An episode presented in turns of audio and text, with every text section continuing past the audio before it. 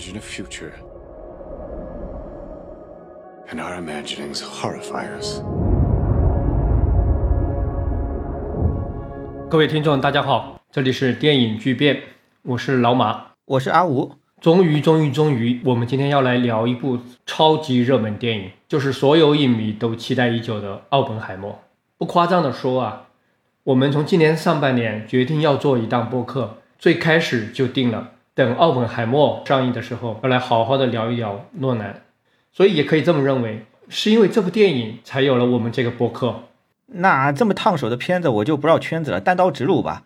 那我就先问一下老马，你个人怎么看这部电影？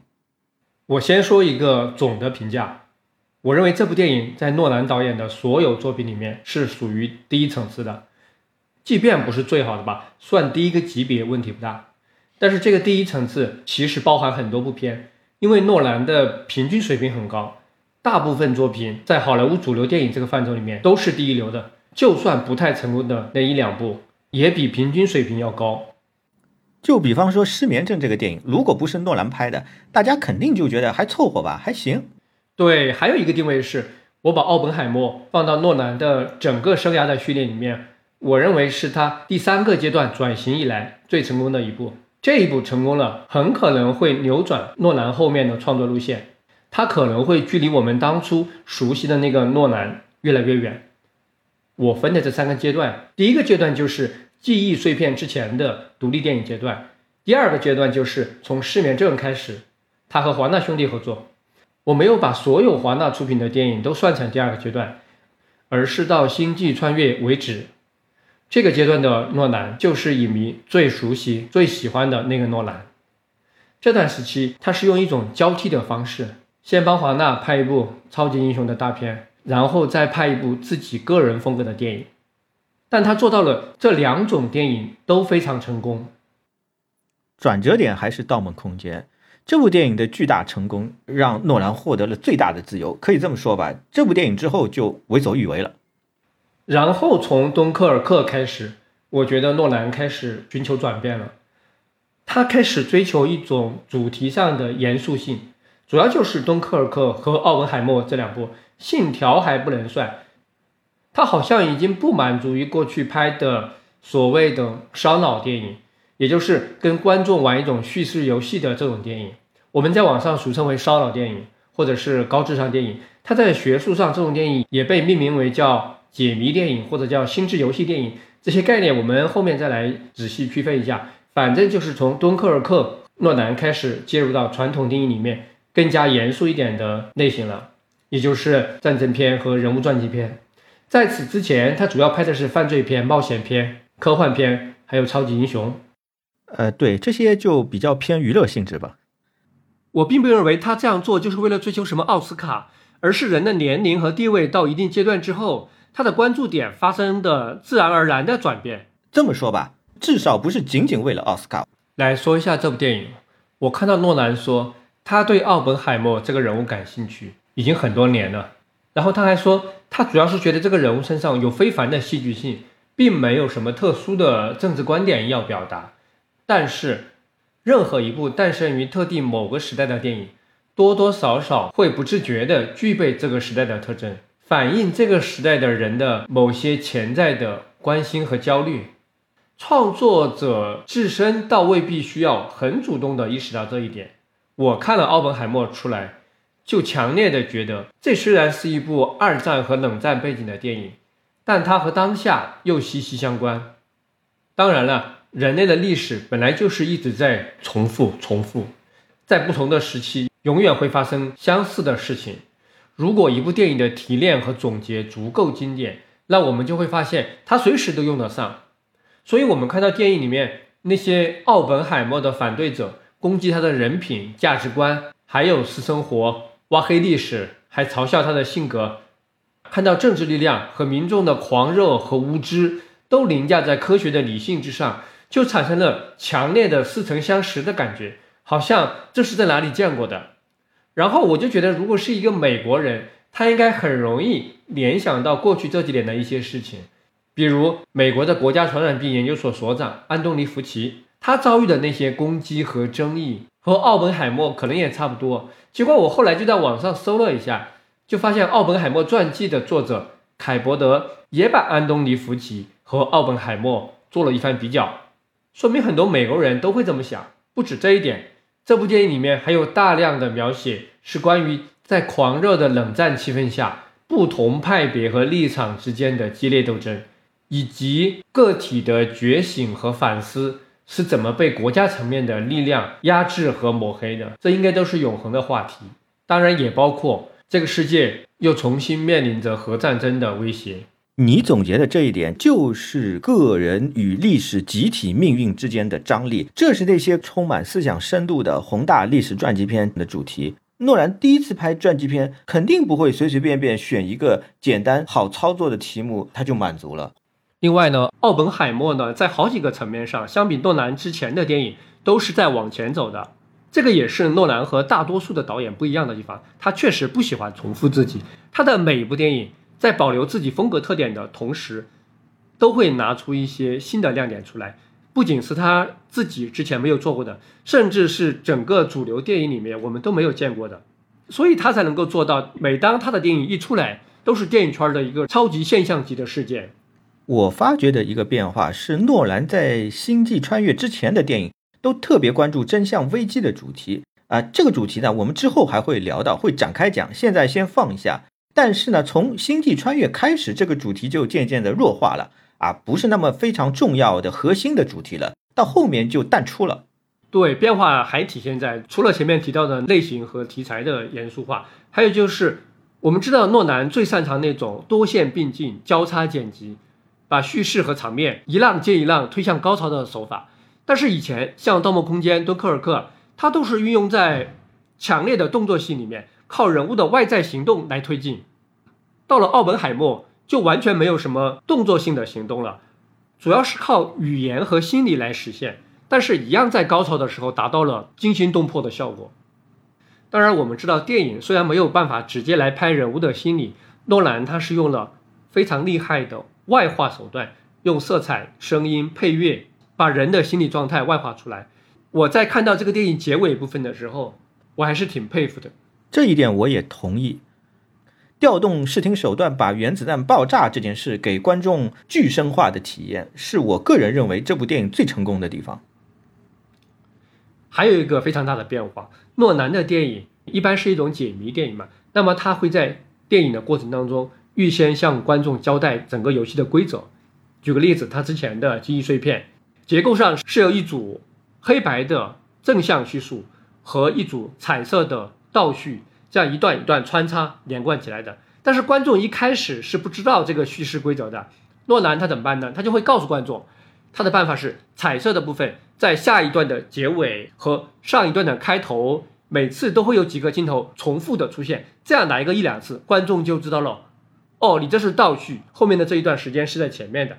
不仅如此，影片最后的结尾，诺兰还会非常清楚明白的告诉观众：我这儿烧脑了半天，那我这部电影到底是讲什么呢？啊，影片对记忆的认识到底是什么？诺兰会清清楚楚的讲出来。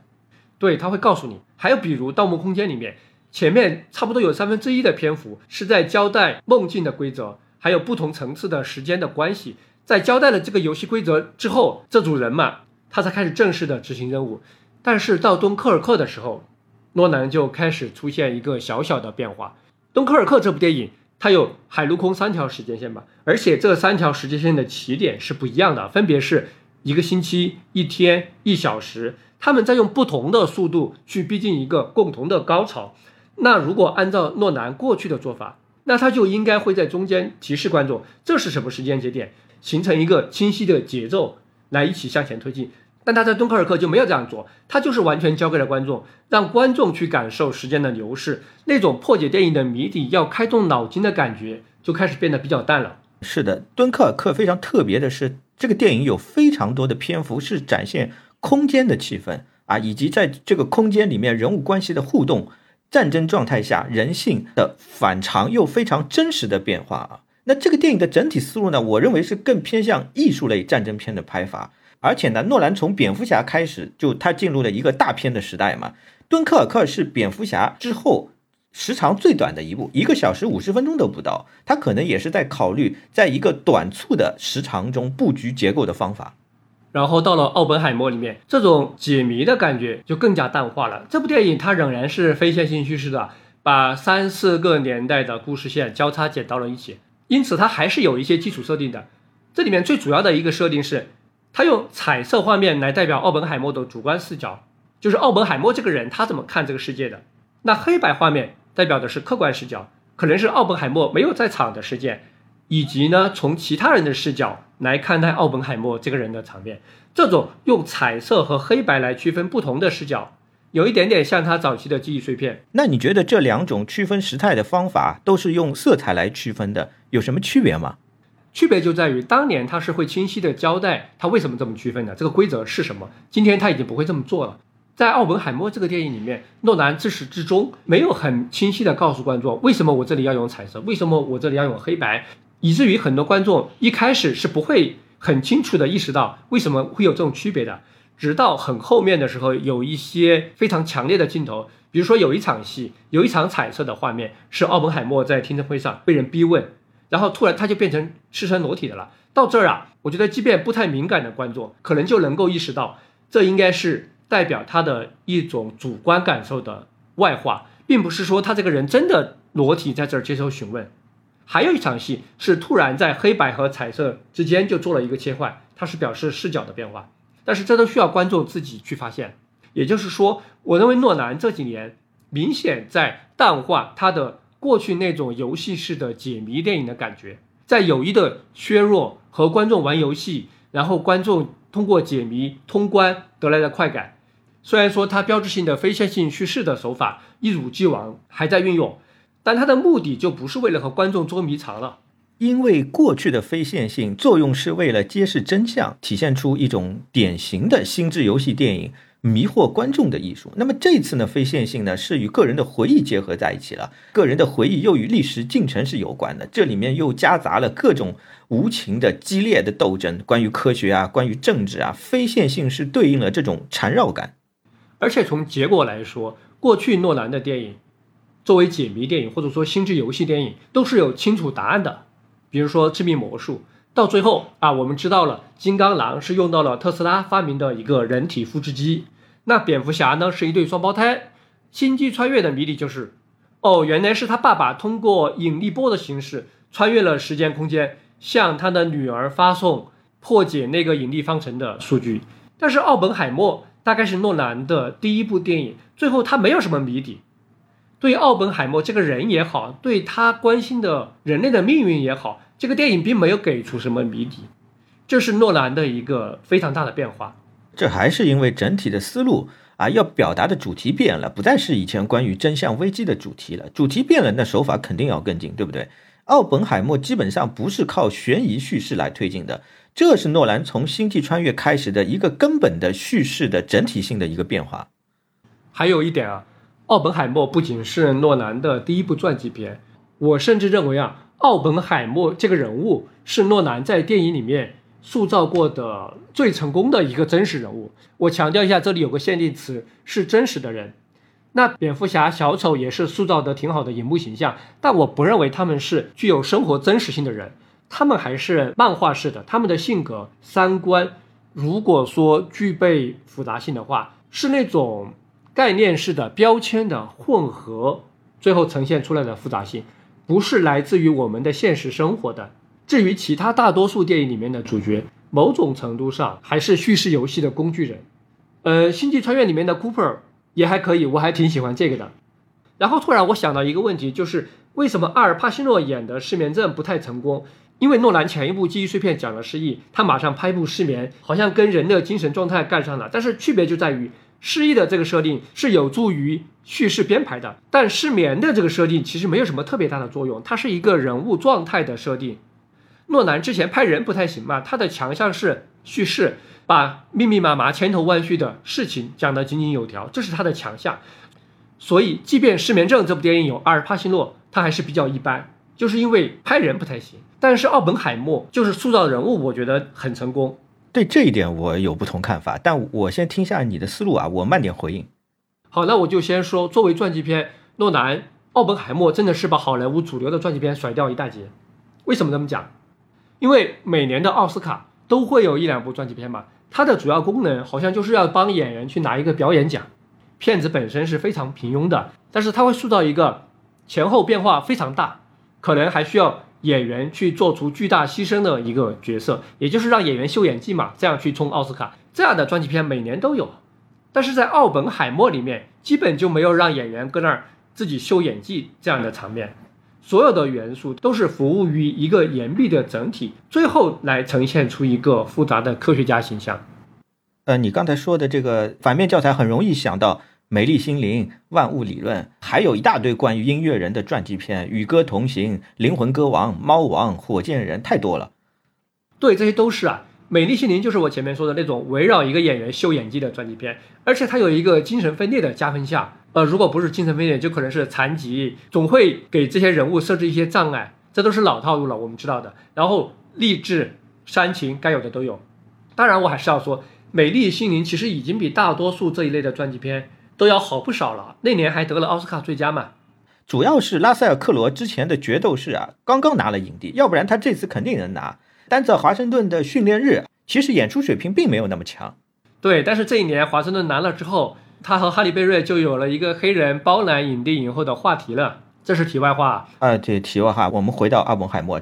我这里有一个比较重要的问题，你觉得奥本海默的创作意图主要是为了塑造奥本海默这个人吗？那这个人究竟有什么特殊性呢？呃，诺兰可能对科学或者物理学非常感兴趣啊，他如果去要拍一个物理学家的传记，也存在很多种可能性嘛。有不少从学术地位上来说比奥本海默更加厉害、更加的重要的物理学家也很多，其中很多还有传奇性，也可以拍电影的。为什么是奥本海默？诺兰说过一句话，他认为奥本海默是人类历史上最重要的一个人。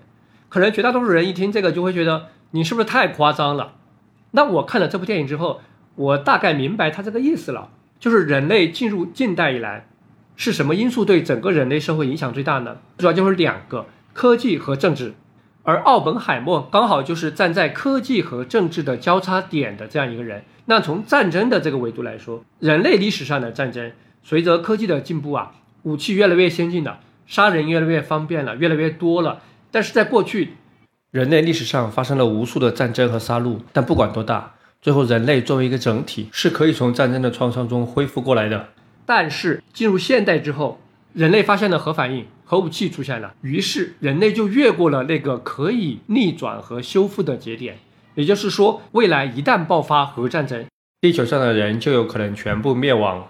这个是人类历史发展的一个不可撤销的悲剧。这种杀死全人类的悲剧，单纯靠科技这个因素，靠科学家自己是做不到的。它需要有原子弹这个武器，并且政治家发出指令投弹才行。那单纯靠政治家也不行。不管什么战争狂人，希特勒，你靠常规武器，你也没有办法杀死全人类。所以需要科技和政治的结合。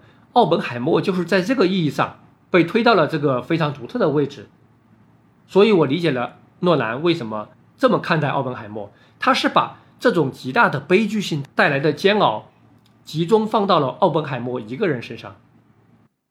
老马，你解读的这个思路呢，我是能 get 到的，能理解的。末日叙事确实是西方文艺最近一段时期以来越来越流行的一个话题，尤其是科幻类的文艺啊，特别喜欢讲这个。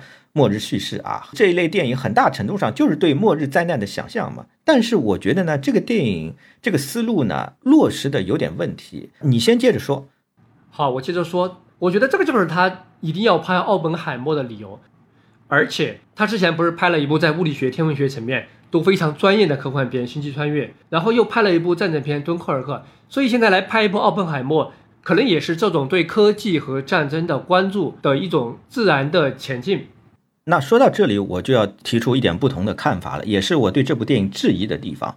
说这部电影比好莱坞主流的传记片强，这一点没问题。但如果说这是一部很优秀的传记片，我是有疑问的。因为看完整部电影啊，我的主观感受对奥本海默整个人，我就没有什么深刻的认识啊，我真的搞不清楚他到底是一个怎么样的人。感受到的都是奥本海默对原子弹的认识，对原子弹的一个态度。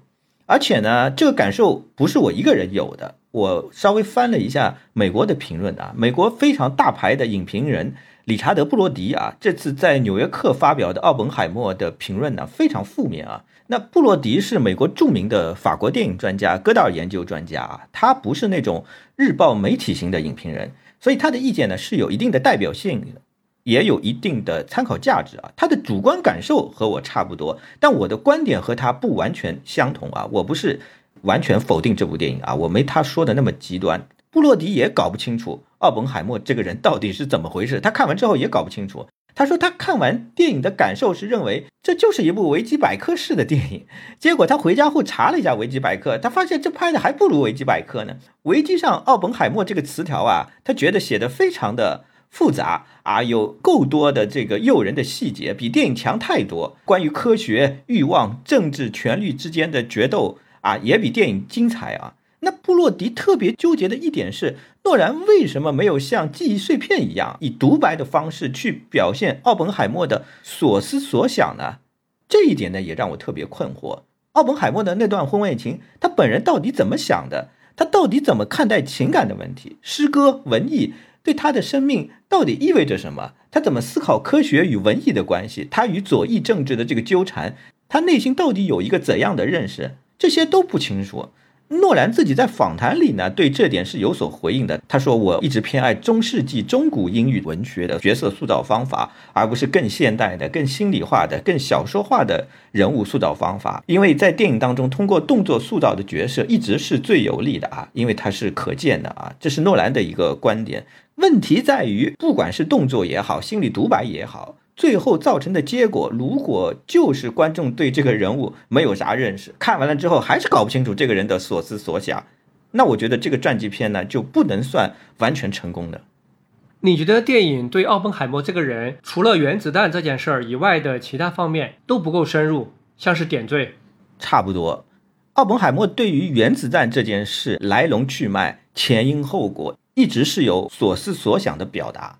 实际上，整部电影的叙事主轴就是原子弹试验成功这个过程的前后。那奥本海默对此的认识，它发生了变化，这是叙事主轴。他最早投入研究是因为政治需要，剿灭纳粹。但是成功爆破之后，他犹疑了。在那场庆祝演讲的大会上啊，他主观性的感受到庆祝人群那种毁灭的啊超现实的影像。再后来，他又反对氢弹的研制啊。那到了最后影片的结尾，他最终悟了。他悟了，一旦原子弹发明了，人类就毁灭了。当然，影片当中还包括了他和爱因斯坦反反复复的讨论，表达的所思所想都是围绕原子弹展开。所以我不同意那个布罗迪说完全没有所思所想，这个是不是不是事实啊？那再回过来啊，所以实际上啊，我理解啊，整部电影最终的落脚点，它不是说完成对奥本海默角色的塑造。奥本海默这个人到底是怎么回事？不是诺兰首先要关心的问题，他最关心的是对原子弹这件事情的思考。只是这件事情落在了奥本海默身上，还有政治的问题。奥本海默因为政治问题去研制原子弹，又因为政治问题被审判，等于人生一直夹杂在科学与政治中。影片对科学与政治的角力思考是落在了奥本海默身上，其实就是借奥本海默来思考这些问题。我觉得整部电影就是围绕这个表达逻辑展开的。所以，其实前面部分那些维基百科是讲述他出轨的段落，他对印度文艺、埃略特的诗歌、斯特拉文斯基《春之祭》喜欢的这些情节，出发点呢是造成那种马赛克式的啊那种镶嵌的效果。但实际效果是适得其反，这些情节对于塑造艾本海默这个人没有什么帮助，和原子弹的思考也没有什么关系，反倒是会让人产生疑惑：这个人到底怎么回事？情？我认为啊，影片如果集中围绕奥本海默与原子弹的关系展开，是完全成立的。影片的片名甚至可以改成《奥本海默与原子弹》，不是那种纯传记的片名，整部电影的观感可以上升一个档次。我比较理解你的这种质疑，我觉得是这样。首先，传记片一般有几种拍法，一种就是从一个人的一生去摘取几件最重要的事儿，这些事儿之间未必有什么逻辑关系，就是像流水账一样去讲，相当多都是这种思路。还有一种是截取几个很独特但互相关联的围绕共同主题的剖面来讲，比如丹尼·博伊尔的《乔布斯传》就是这种思路，他选了三场发布会，然后串到一起来讲。奥本海默是另外一种思路，就是讲一个人生命当中的某一个侧面，只要是跟这个侧面有关的都提取出来。这里就是原子弹。我觉得问题出在诺兰肯定不满足于只讲原子弹这个侧面。如果这样，首先是很单薄，他会觉得这部电影还够不上是一部纯传记片，只是讲了一个人做的一件事儿。这个对他来讲，这个突破也不够彻底，想要的深度肯定会差一点。他还是需要这是一部纯传记片的。所以往原子弹这条线索上，他又拼贴了一些关于个人的爱情、文艺爱好的蜻蜓点水的碎片。我能理解你和布罗迪这种批评的角度，只是我对这种情况的接受度可能还行。我基本上是接受的，因为我觉得传记片就像我们生活中的一个人，他身上不会每一个特点都互相产生关联，去产生某种逻辑上的意义。那不管这是不是传记片，我们在描绘一个人的时候，就是天然会出现很多冗余的、没有什么具体意义的细节，这是 OK 的。较真的说，说印度诗歌这段和原子弹研制完全没关系呢，也不对。影片后面确实出现了奥本海默引用诗句的内容，但如果仅仅是翻译原子核爆的感受与认知，我觉得还是简单了一点。功能基本上等同于。写一个人的人生简历，要写一下这个人的爱好有艺术这一项，这个人的艺术修养不错。另外，出轨的情节设计就类似于一个人的档案中得有负面因素啊，这样才显得完整。但整体上是感受不到奥本海默对科学、艺术、政治之间关系的理解。这里面还有一个问题：作为一部横跨几十年的历史传记片，其实整部电影都缺乏一种统领全局的思想观念。如果有某种强力的思想输出，是可以统合这些问题的。比如末代皇帝拍了溥仪的一生，讲了溥仪在各个政权下的遭遇，最终表达的思想观念是人是历史的人质。有这种强力思想观念的输出，人物塑造完满与否就是次要的事。这部电影是没有类似的思想。你说这个人夹杂在科学与政治中的悲剧，这个算不上什么思想观念。影片的思考还是紧紧围绕原子弹展开的。实际上，诺兰是选了关键词的拍法。查一下维基词条就会发现，奥本海默的关键词就是文艺、出轨、核爆、左翼。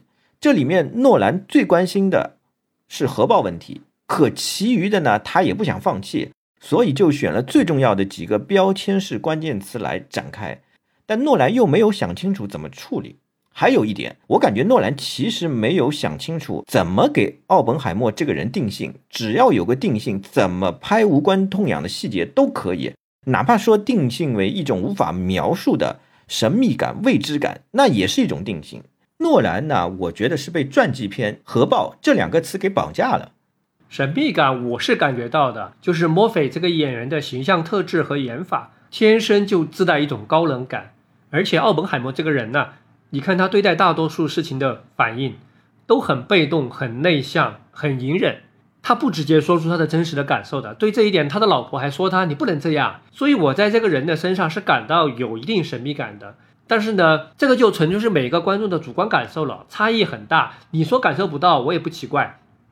另外啊，我想结合下敦刻尔克，这里有一个关联的问题，就是我一直有一个观点是。二战电影在好莱坞是很难拍的有新意的，因为二战电影你只能去讲盟军的勇敢牺牲啊，或者小人物的人性光芒这些这种正能量，或者是你站到纳粹的角度去反思人性的邪恶，这都是固定的常规套路了。因为二战的性质决定了它的正邪光谱是比较确定的，你不可能跳出来，你一跳出来你就反人类了。这个就不像越战，因为美国在越战打得一塌糊涂，所以有名的越战电影大部分都是乌漆抹黑的，除了当年右翼拍的宣传片，比如约翰韦恩的《绿色贝雷帽》这种。所以好莱坞的越战电影主要都是玩病质疑和反思这场战争本身。反思越战是美国人六零年代开始的社会性的整体的反抗运动的重要的组成部分吧，它是社会思潮在电影上的一个体现。像奥利弗·斯通，对不对？他拍了大量的这个越战的电影嘛，因为他本人就参加了越战。诺兰不可能不了解这种创作局限，所以他也在这两部关于二战的题材的电影里面做了一些反套路的动作。敦刻尔克主要就是采用了一种集体史观。在集体主义背景下的小人物汇聚而成的合力所展现的一种英雄主义。这个和大多数电影常规的英雄主义不一样，因为电影叙事要有主干，不管你是讲一个大英雄还是讲一个小人物，总之它是聚焦的。但是散点视角的方式来讲一群四面八方的人，没有从头到尾聚焦的主角，这是没有人做过的。而且敦刻尔克这个撤退行动，它本身也符合这个需要。所以他找到了和自己的非线性叙事的特点，以及这个非同步时间来交叉剪辑到一起这样的风格融汇的办法。所以虽然敦刻尔克在意识形态的方向上没有什么突破，但是它的角度有一定新意。敦刻尔克对标的电影应该是《拯救大兵雷恩》，但诺兰并不关注战争的伦理啊、意义啊、价值啊这些层面的复杂的讨论。敦刻尔克反复的这个交叉的叙事。个体平民的视点与军方视点的交叉啊，倒计时感非常强的这个配乐，这些加一块带来的这个叙事强度，它强化的是沉浸式的体验。这个视角和特伦斯马里克的细细的红线是有点像的，区别是马里克的电影呢是有福音书的宗教视点的扩散，敦刻尔克主要是一个围绕悬疑和行动的电影。他没有人物刻画、人物前史，这些都不是重点的。他只是持续的把这些人抛到接连不断的危险当中，让观众纯粹因为危险来产生关心。虽然说它是一个战争片，但其实也可以说更接近一部动作片或者悬疑片。而且你发现没有，这是一个从头至尾全高潮的电影。诺兰自己说的嘛，他其实是有一点学《疯狂麦克斯四》和《地心引力》的。他就不想拍一个起承转合特别明显的电影，一上来就从传统故事的中间部位开始切入。还有这个电影在微观层面做的非常的细致啊！这个电影有个细节我要特别讲一下，这个细节非常像小说的叙述笔触。有一个情节是受伤的那个小男孩最后还是去世了。墨菲扮演的那个士兵啊，一开始很冷酷，但是呢，他到最后还是问了另外一个小男孩一句，说那个受伤的小男孩怎么样了？那被问的这个小男孩呢，他给了一个有点出乎意料的回答，因为一开始他是很反感这个墨菲的，他说没事儿，船长看到了这个场景非常满意，这个细节就显示出。战争状态下，人性非常真实的一面，对士兵来说是善良人性的复苏；对被问的那个小男孩来说呢，是对人性的理解与宽容，也是一种成长啊。在最近几十年的好莱坞战争片中，确实已经很难看到类似的动人的细节描述了。你说的这个处理很独特，就独特在诺兰的这部电影是把大多数的矛盾冲突都放在好人这边的。敦刻尔克里面，德军作为反派基本上是不出现的。那在这些目标一致的好人中间出现各种戏剧化的道德冲突，这个从剧作的角度来说难度就很大了，就像走钢丝一样。打个比方，如果有一部国内的战争电影，讲军队和老百姓出现了矛盾，又要冲突，又要很人性化，还要官方又能接受，这就很难想象可以怎么处理好了。然后到了奥本海默，好像是又回到了传统的个人英雄如何影响历史的路数，但是我认为他的意识形态表达。相对常规的二战题材是有一定突破的。这个理解的关键点就在于片头提到的从普罗米修斯的导入。这个电影的原著的书名就叫《美国的普罗米修斯》，还有全片最核心的分三次来展现的奥本海默跟爱因斯坦在湖边聊天的的场景，这个设计也还挺巧妙的。最后那场戏余味无穷。嗯，我还记得这段，他们的聊天的内容是说，曼哈顿计划在计算中发现原子核的裂变链式反应呢，存在一定的几率烧毁整个大气层和地球。奥本海默就是来向爱因斯坦求证这一点，说这个几率接近零，但不等于零。最后他们还是选择做这件事，也就是说，人类在推动历史向前发展，去实现一个好的结果，也就是结束战争的同时。其实也有可能是在制造一个不可挽回的灾难。就算后来大气层没有被烧毁，奥本海默也认为，因为人类选择制造核武器，也就标志着人类的命运从此在走向毁灭。这里一方面让我就想起了《黑暗骑士》里面讲过的一点，就是人为了达成自己的目的，是否可以选择任何手段。这个三部曲里面的反派恐怖分子都是信奉无政府主义的，他们号称要再造一个歌坛，前提就是要让歌坛先陷入混乱和毁灭。所以人类为了结束二战。发明一个比二战杀人还猛的武器，这是对的吗？就类似用一个谎言来粉碎另一个谎言，用希特勒的方式来反希特勒。另外一方面，这里也呼应了诺兰上一部《信条》里面有一个逆转熵增的那个设定，就是诺兰也经常讲一句话：你没有办法把牙膏重新塞回到管子里面。也就是说，原子弹一旦造出来，人类社会就拥有了杀死自身的可能性。那么这种可能性从此就永远存在，不会消失了，这个是不可逆的。而且这种杀死自身的可能性，即便非常非常小，但是呢，随着时间的推移，当时间足够长，样本足够多，一个小概率的事件最后一定会发生。这个就好像跟《星际穿越》里面提到的墨菲定律还有点像，就是凡是可能出错的事情，到最后都有很大几率会出错。所以诺兰是不是暗示人类将来一定会发生核战争呢？而且啊，人类是做不到销毁所有核武器的。就算做到了，人类还拥有制造核武器的能力吗？你也不可能使自己就失去生产原子弹的能力。所以，当人类迈过了这个节点之后，就再也没有办法回头了。这个就是这部电影背后隐藏的一个巨大的悲剧。所以我理解诺兰在拍完《信条》之后拍这部电影，因为它背后有一点是相通的，就是讲一个事儿，你有没有办法回头？那我们再说的具体一点吧。这部电影给你印象最深的镜头有没有？有好几处，一处就是前面说的奥本海默和爱因斯坦的谈话，作为结尾非常的有力。还有诺兰在听证会被质询的时候，他突然进入到一种狂乱的精神状态，这一段的视听处理非常好。还有一个地方，其实被很多人提到过，就是那个三位一体核实验在成功的时候，诺兰用到了一个生化错位的处理方法。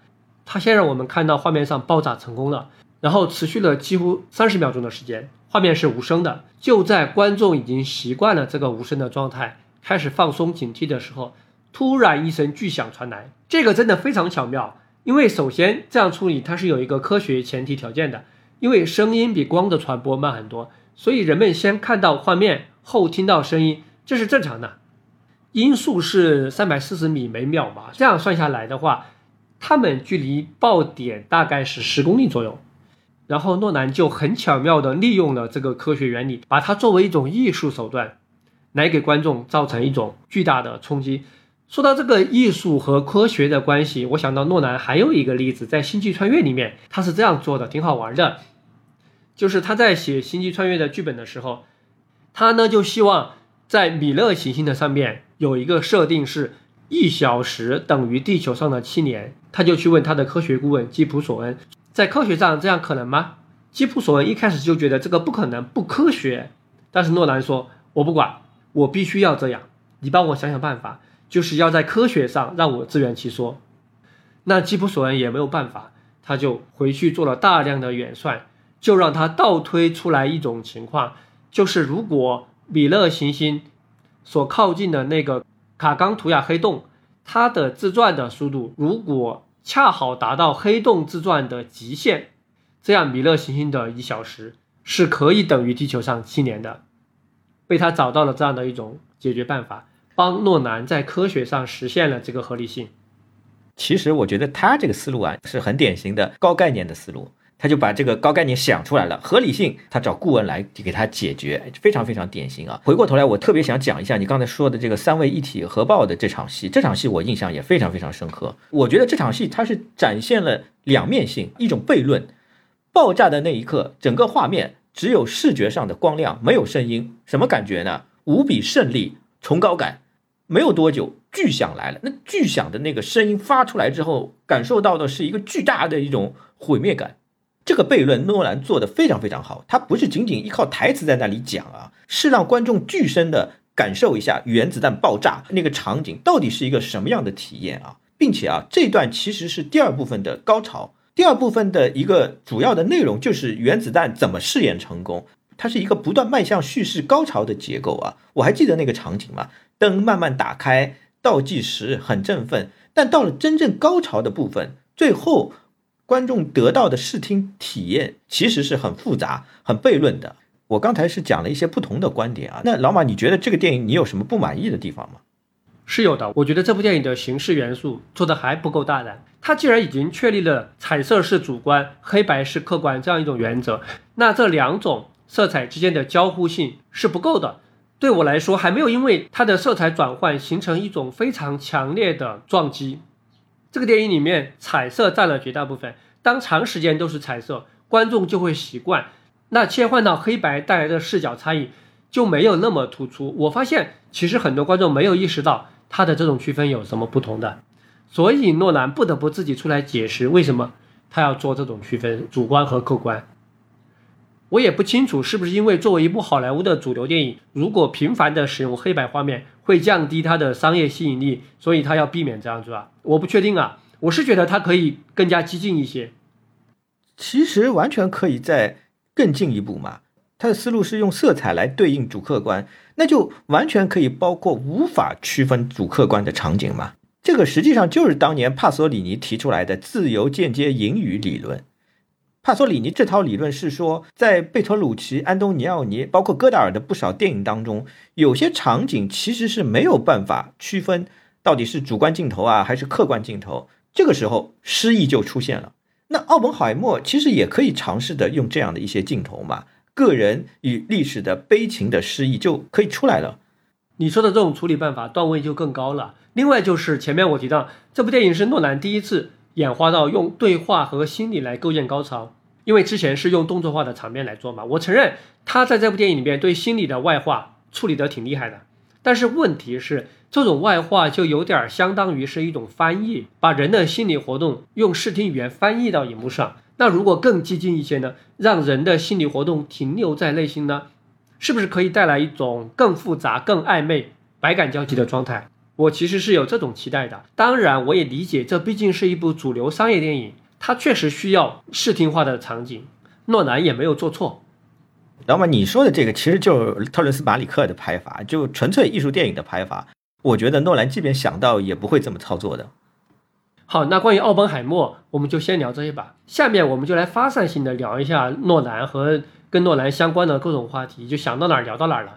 首先是在我看来啊，诺兰他是当下好莱坞从江湖地位、从影响力来说，他目前是毫无争议的一哥，是这样一个地位。为什么呢？他现在每一部电影出来都是一个现象级的事件，在全世界都引发巨大的期待。并且能够在获得好评的同时，取得巨大的票房。我查了一下北美票房榜，除了詹姆斯·卡梅隆，应该没有哪部电影它是单纯依靠导演的号召力，票房能够比诺兰更高。因为其他票房高的电影，因为其他排在前面的电影，主要都是各种 IP 或者续集的效应。而卡梅隆他的个人票房号召力，也是因为他身上结合了对类型、对新技术、对大场面的这些期待的。诺兰还不一样。拍任何类型的电影，哪怕他将来拍一个纯艺术电影，肯定都会有无数人冲着他本人去看的。不管你题材是什么，不管你的明星是什么，都没有问题。比如说《奥本海默》这部电影，如果挂别人的名字，它票房肯定不行的。这样一个由无休无止的对话戏构成的二级电影，被诺兰弄到了年度票房前三，其他人是做不到的。那像其他一些导演，当然我我承认，像昆汀他的每一部电影出来也都是现象级的。但是昆汀所代表的现象级的范围，它不是在大众层面，而是主要在一群有特殊趣味的影迷当中。所以综合来看，诺兰作为一个导演的地位，我认为在当下的好莱坞的确是独一无二的。好莱坞一哥到底属于谁啊？如果二十年前问这个问题，那答案肯定是斯皮尔伯格了。斯皮尔伯格在八零九零年代属于双杀。娱乐片、严肃电影都是顶级水平。最典型，一九九三年《侏罗纪公园》加《辛德勒名单》嘛，票房最高，奥斯卡最佳全部拿下。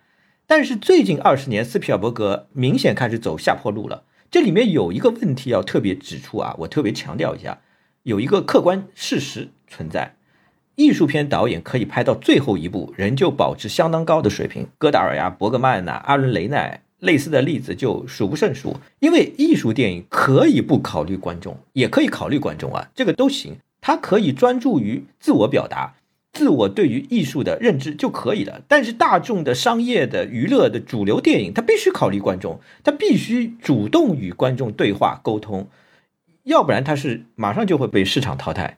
所以，最卖座的商业导演一般不会年纪特别大的，他必须对社会主流的喜好，尤其是年轻人的喜好有所了解。这样说起来。张艺谋七十多岁还能拍出票房四十多亿的《满江红》，真的非常非常罕见，在世界上不仅是中国，都是很罕见的。是啊，很大的一个翻身仗。因为张艺谋之前其实有很长的一段时间，他的票房是不太行了，就是说，结果他这几年来翻过来了，那悬崖之上还卖了十几亿，到了满江湖一下子四十多亿的，这个现象确实比较罕见啊。那么我们再回过头来讲好莱坞这一块啊，就历史上商业成绩几十年维持顶级水平的这个导演呢，确实是很少。希区柯克五零年代还是巅峰。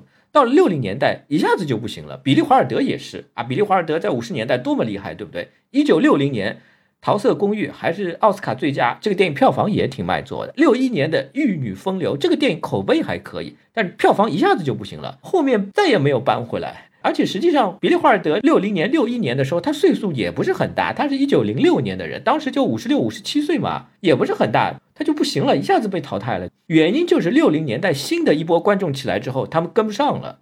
斯皮尔伯格最近二十年，他拍片的类型呢，明显是倾向于严肃类的电影，纯娱乐商业电影呢，比重下降很多很多。一哥的位置肯定是交出来了。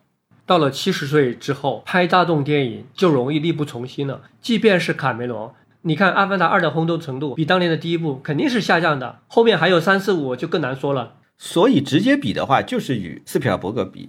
诺兰现在的差距呢，就是奥斯卡这块还没有成绩，商业成绩已经完全可以立足了。观众看诺兰电影不是因为明星题材，就是因为诺兰这个名字。这种情况在艺术片领域很常见，但在商业片领域，尤其是大制作领域是非常罕见的。因为本世纪之后，票房最好的那些电影的一个潮流是依赖 IP 漫改或者特效大片嘛，导演个人的权重是下降的。很多大导演拍自我表达的电影都不是最高成本的电影了。但是反过来说啊，不能说诺兰的这些电影除了娱乐就没有价值。《星际穿越》《盗梦空间》这样的电影对于人的思维的认知、现实的多重的世界的考量，是与我们当前整个时代是息息相关的。外界呢还比较喜欢拿这个。诺兰和库布里克来比啊，像波德维尔这样级别的学者也是这么认为的。他觉得这两个人都是把大众类型电影同时变成艺术电影和事件电影。他认为他们两个人有很多相似点，都是拍主流的大制作和大片场合作，都跟华纳合作比较多。两个人都有很大的这个表达的自由度啊，不受片场控制。单从这一点来说呢，是没有问题的。波德维尔还强调，这两个人事业发展的轨迹类似。《盗梦空间》就是诺兰的《二零零一太空漫游》啊，一部非常个人化的作品，给弄成了一点六亿美金制作的大片，还获得了巨大的成功。因为库布里克是从《二零零一》呃大获成功之后开始为所欲为了，他可以拍自己想拍的任何题材。诺兰呢，是从《盗梦空间》开始的啊。我觉得库布里克和诺兰还有一个共同点是，他们是很罕见的，在和大片厂合作的时候，能够用个人的风格去驾驭主流商业电影规则的导演。打个不恰当的比方，我们看库布里克和诺兰的电影，更多的是百分之五十以上是感受到他们个人的风格，其次才觉得哦，这是一部好莱坞电影。而很多导演在好莱坞主流体系里面，他们的个人风格部分是被压到很低的，我们可能只能感受到百分之二十左右，百分之三十。所以诺兰被很多人称为大片场里面的超级作者导演。但是啊，我还是要说，但是库布里克和诺兰两个人区别还是很大的。根本的一点，这两个人的影片的风格呢是找不到任何的相似点。库布里克是以思想性取胜。他是在冷战高潮的年代，慢慢的进入到个人创作的这个巅峰期啊。他喜欢拍摄人在自我毁灭的巨大压力下那种非理性状态下的失控啊。他一生是最喜欢拍的是这样的一个主题。另外呢，库布里克虽然很卖座，但不是那种顶级卖座的导演。诺兰是顶级卖座导演。诺兰控制观众的手法，他不是靠思想，至少表面上肯定不是的。他主要还是依靠叙事。那所以对诺兰有一个常见的批评，就是他是一个善于讲故事，但是故事讲到头，把谜底翻出来，是和观众的一场游戏嘛？所以认为他在思想层面不太够，说白了就是说，呃，肤浅。那他现在拍《奥本海默》，也是想往严肃的方向去走，因为他的人生阅历、江湖地位已经到了现在这个阶段，这也是他很自然的一个下一个阶段的方向。我其实比较倾向于认为啊，诺兰是希区柯克的隔代继承人，因为这两个人实在是有太多的共同点了，都是英国人，都是靠英国大众文艺的国粹悬疑叙事来掌控观众啊，都是从英国到好莱坞发展，都是经常拍出年度票房前十位的那种顶级的卖座导演，都怎么说呢？都拍摄一些表面上看起来比较娱乐类型的电影啊，所以呢，就一直和奥斯卡无缘。风格上来说，都是古典主义者。当然，区别也不少。希区柯克在晚期呢，名声出现了逆逆转，这和当时电影评论风气的剧烈转变有关系。法国新浪潮的一代对作者论推崇，电影作为一个艺术的门类，电影作为一个人文研究的学科的诞生了。希区柯克呢，也因此呢，就成为了一个最佳的研究对象啊，电影理论发展的最佳的一个范本啊。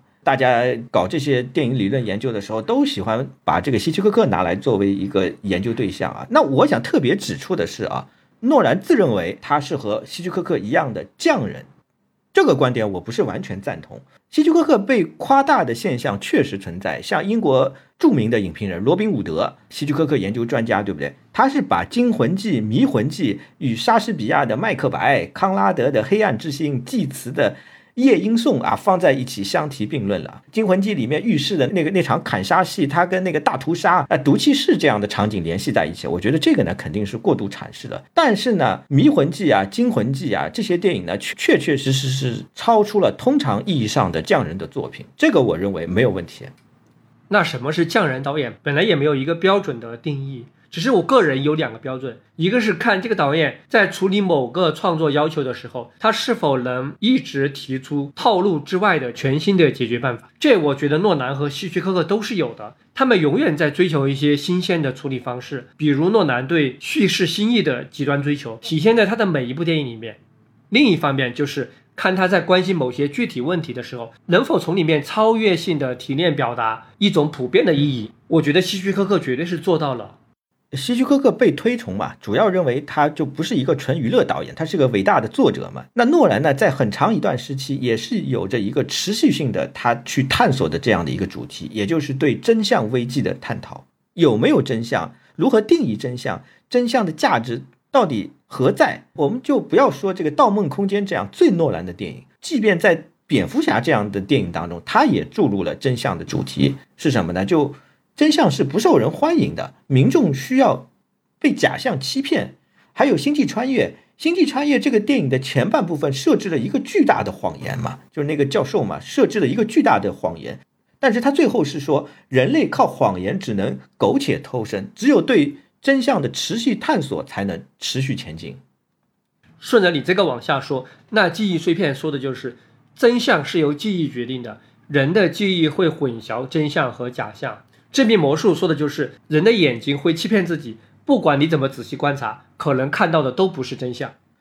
再扩展一点说，最近二十年，人工智能、数字模拟现实的技术得到了迅速的发展，人类进入了一个所谓的后真相的时代。就真相本身已经成为了时代最重要的一个母题。诺兰就一直在回应这个时代母题啊，只是他和希区柯克一样啊，用了主流观众能够接受的手法来表达。再说诺兰和卡麦隆比啊，这个我觉得这个可比性不是很强。卡麦隆呢，项目开发的属性特别重，诺兰也有这个层面，但不止于此。卡麦隆更多的是用最新的电影技术来包装一个恒定的、已经被讲了无数次的这样的一个母题。所谓这个新瓶装旧酒嘛，就《阿凡达》啊，这么大的一个阵仗啊，拍了那么久啊，十几年的这样的一个科研啊。那这个电影从内容来说，对外星人本身也没有做出多大的探讨嘛，它本质上还是一个西部片嘛，一个讲西部开发的这样的一个电影嘛，这非常陈旧的一个母题。泰坦尼克号也是这样子的，自由、爱情、艺术，还有一边是金钱、什么阶级啊、专制啊，就是一种二元对立模式嘛，比较简单。卡梅隆的创新点主要在纯技术的领域，他关心的我觉得主要是两点，一个是。怎么用最新的技术来讲一个能够把这个技术的特点最大化的故事？泰坦尼克、阿凡达都是这样的。二是卡梅隆确实非常重视编剧的层面，他有很大的编剧团队，像流水线一样在工作。不过呢，这种创作方法的导向是怎么去寻求大众层面的最大公约数？他不强调那种个人化的、内心化的东西。确实是这样的。那说完这些，哎，我好像又想到昆汀了。诺兰跟昆汀比较一下，但是怎么比较呢？我就觉得这两个人唯一的共性就是非线性手法的叙事，就其他很难找到有什么相似点。而且呢，他们两个人用这个非线性叙事的目的也不一样，出发点不一样。诺兰是与他的真相危机的这个母题有关。昆汀是为了造这个荒诞的效果啊，同样一件事情换个叙事方式会有不同的效果。这个就类似他电影里面很爱讲那种粗口，低俗小说有人统计过嘛，就出现了这个几十次的那个黑鬼嘛这句台词嘛。那他为什么这么干呢？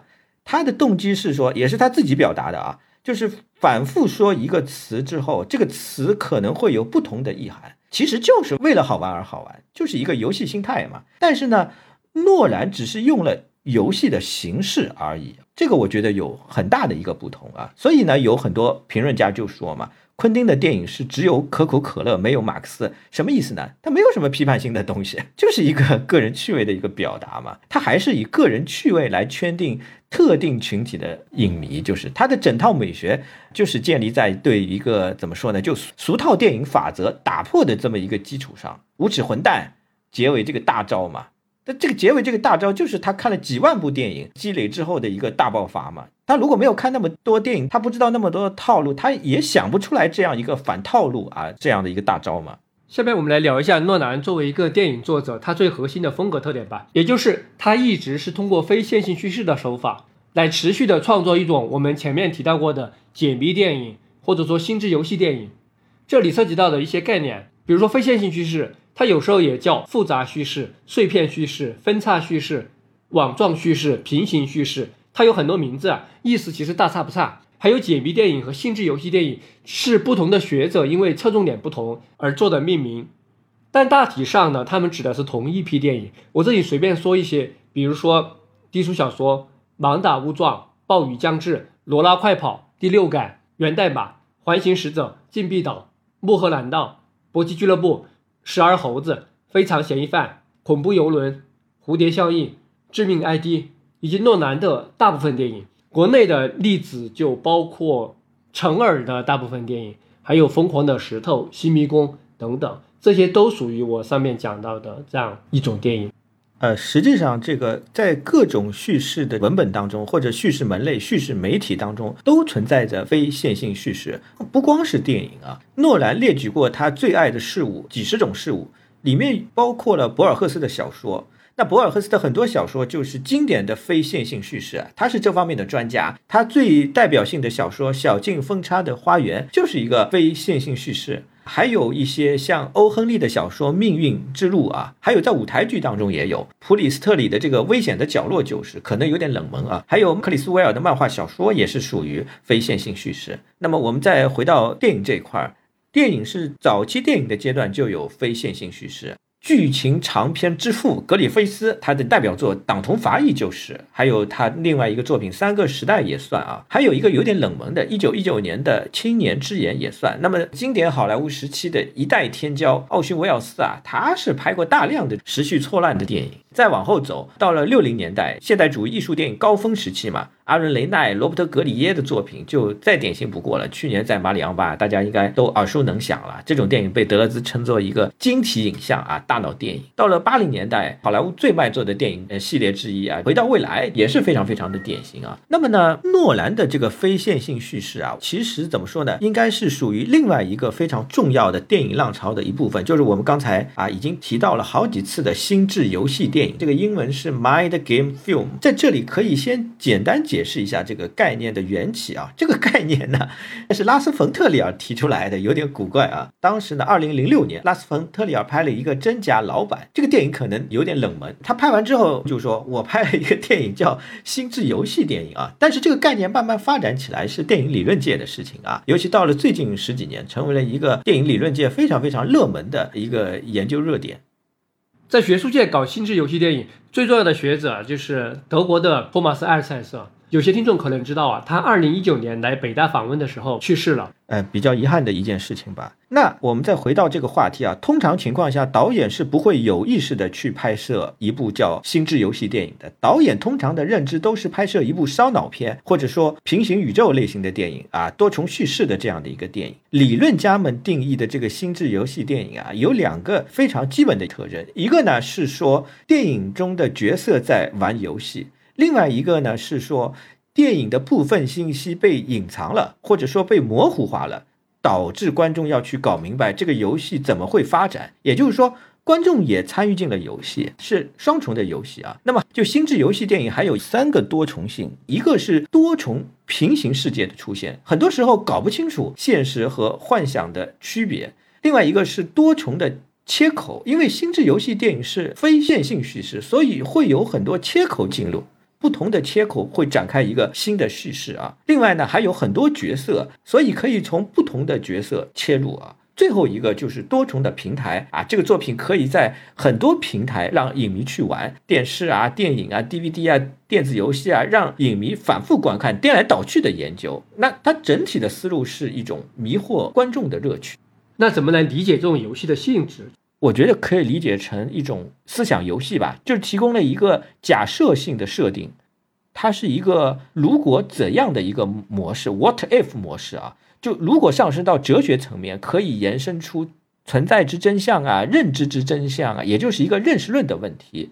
我们是如何知道我们所知道的一切啊？是这么一个问题。要特别强调的是，起源于九零年代的心智游戏电影，并不是局限于商业电影啊。也不是局限于北美，它是横跨了主流好莱坞电影、作者电影、艺术电影各种类型的电影都可以算作是这个心智游戏电影。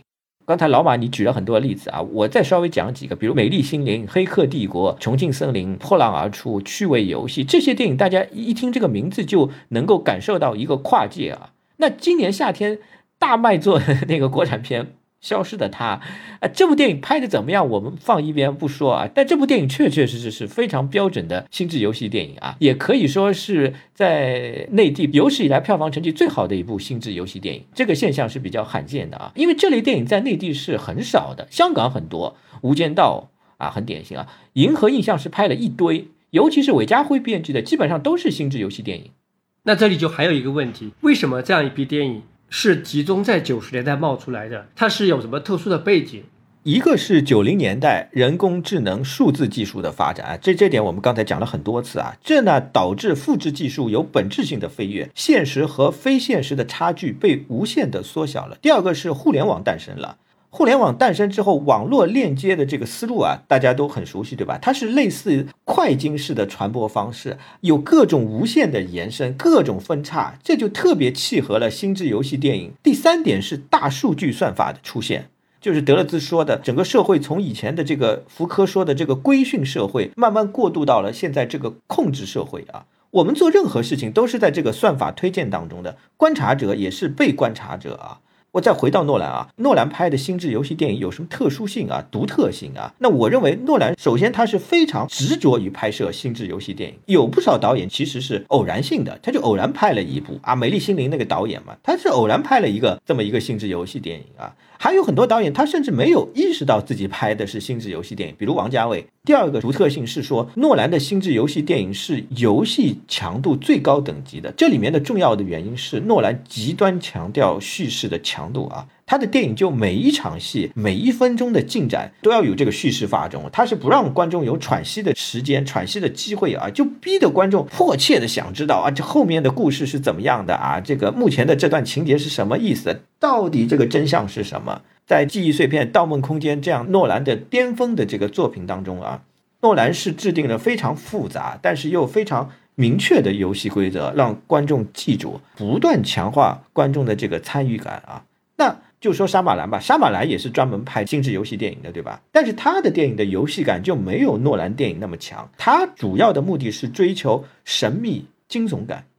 这里我补充一下，我借用一个语言学的说法。就是一部非线性叙事的心智游戏电影，可以理解为它主要是由两个方面组成的。一个是呢，把这个电影拆分之后，它存在若干个完整的表意单位，也就是一组完整的、连续的、没有被打断的镜头，可以供我们去理解它是什么意思。另外一方面就是它存在一个变形规则、组合规则，就是你用什么样的规则把这些单独的单位组装成一部电影。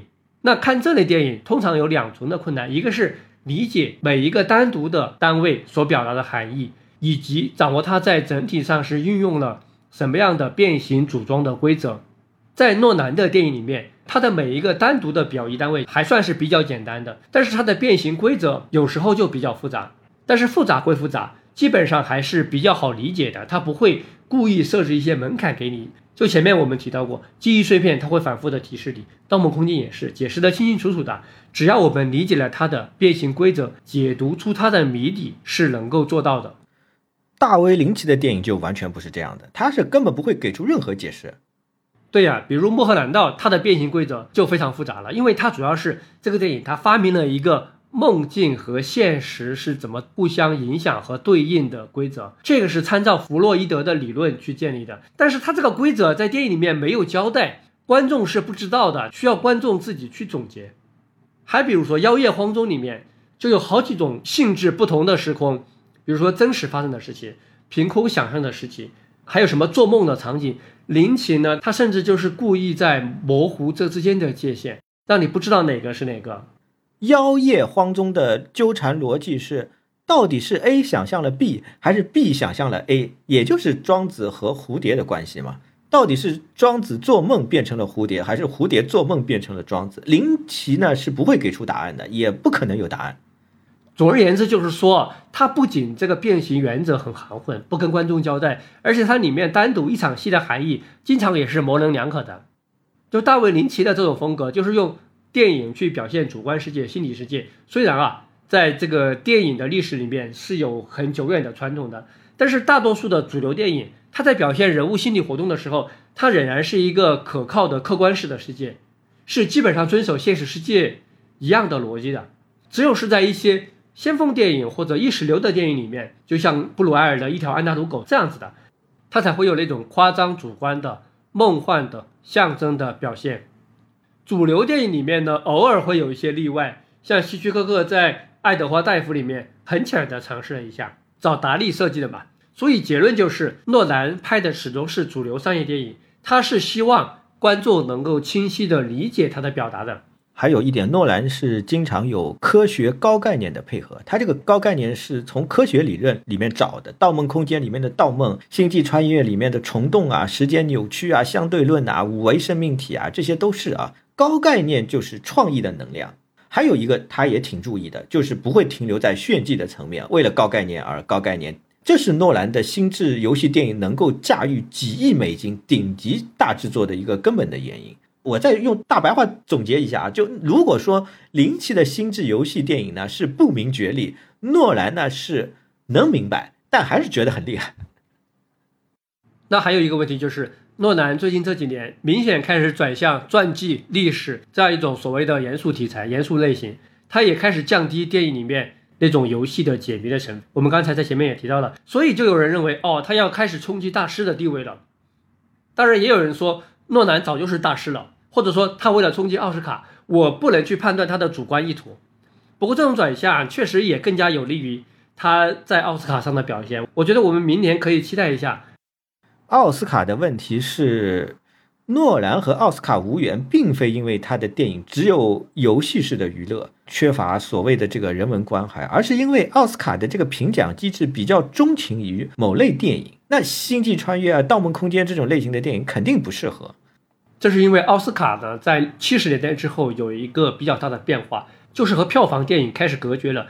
这种隔绝对产业来说是有正面意义的，所以卖座电影一般情况下不会成为奥斯卡的热门。像《泰坦尼克号》《指环王三》这样的反例只有很少的几次。这种分工是有利于整个产业多元化发展的嘛？各种取向的电影都能够得到一种扶持。但是奥斯卡的问题是，它太僵化了，对于某些类型它就是不友好。比如科幻、冒险、动作这些娱乐倾向比较强的类型，拍哪怕你拍出了很特殊的新意，也是不考虑的。所以诺兰在他的早期阶段是不怎么被纳入奥斯卡的考虑范围的。现在他拍《敦刻尔克》《奥本海默》就应该会被考虑进去了。在奥斯卡这个问题上啊，我觉得可以再次回到我刚才已经讲过的希区柯克隔代继承人这个问题啊。目前来看，诺兰的奥斯卡成绩和希区柯克是一样的，是有导演提名，但是呢没有实质性的获奖，原因也是一样的，就我们刚才讲的题材问题啊。奥斯卡是这个偏严肃类，希区柯克一辈子就是拍凶杀悬疑，肯定不如学院的法眼。《迷魂记》后来是被视语厅选为影史最佳电影了。那当年《迷魂记》这个电影就一个声效、美术指导，区区两个提名。那这到底是奥斯卡评委的问题，还是视语厅找的这些全球范围内广泛的这些影评人，他们的口味太刁钻了？这个答案是一目了然的。希区柯克跟奥斯卡无缘，确实是因为有一定的类型歧视。他所处的四五十年代悬疑惊悚类型就是二流类型，当然现在也好不了多少啊。当时有机会得奥斯卡的，主要还是历史、剧情、战争、传记，还有名著改编这样一些所谓的严肃一点的类型。不过呢，其实希区柯克的《蝴蝶梦》是得过奥斯卡最佳的，因为这个也算是著名小说的改编吧。原著小说得过当时前一年的美国国家图书奖，而且《蝴蝶梦》是希区柯克到好莱坞拍的第一部电影。某种程度上，这个算是制片人塞尔兹尼克的功劳。塞尔兹尼克前一年《乱世佳人》刚刚在奥斯卡取得了巨大的成功，他在行业内的号召力处于一种顶峰的状态，跟希区柯克倒不是有很主要的关系。希区柯克呢，是他没有得过奥斯卡的导演奖，对导演个人来说，可能更加看重这个奖。我觉得现在的主要的问题是什么呢？因为刚才我们说了，历史上奥斯卡就是这么一个评选趋向，对吧？但是我觉得现在的问题是，奥斯卡电影对于社会议题这个的关注啊，已经到了一个偏执的程度了。就比如说前些年《聚焦》这样的一个电影，对吧？这个电影在视听美学上绝对是乏善可陈到了极点，居然就奥斯卡最佳了，年度最佳电影了，这个真的很难让人理解啊！《敦刻尔克》是诺兰非常有意识的拍的一部严肃的历史类的题材。那我觉得这里是不是有这样的一个心理啊？我们揣摩一下啊，就是诺兰和希区柯克呢还是有区别。希区柯克虽然和奥斯卡无缘，但是他在晚年的时候，因为法国影评界的原因，他的声誉已经非常隆重了。在六零年代的时候，已经成为了殿堂级的大师，而不是一个娱乐电影人了。但诺兰不是这种情况，严肃类的电影奖项、严肃类的电影媒体、视语厅啊、电影手册啊，从来都没有眷顾过他。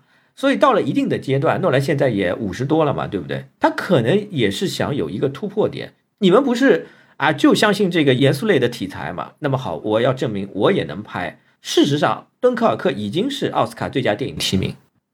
那我们明年来看一看结果就好了。现在来看，奥本海默的机会其实是挺大的，但是就不知道年底会不会出现一个什么爆款的关于身份的这样一种议题电影会出现，那就不知道了。还有，我想问一下，你觉得诺兰？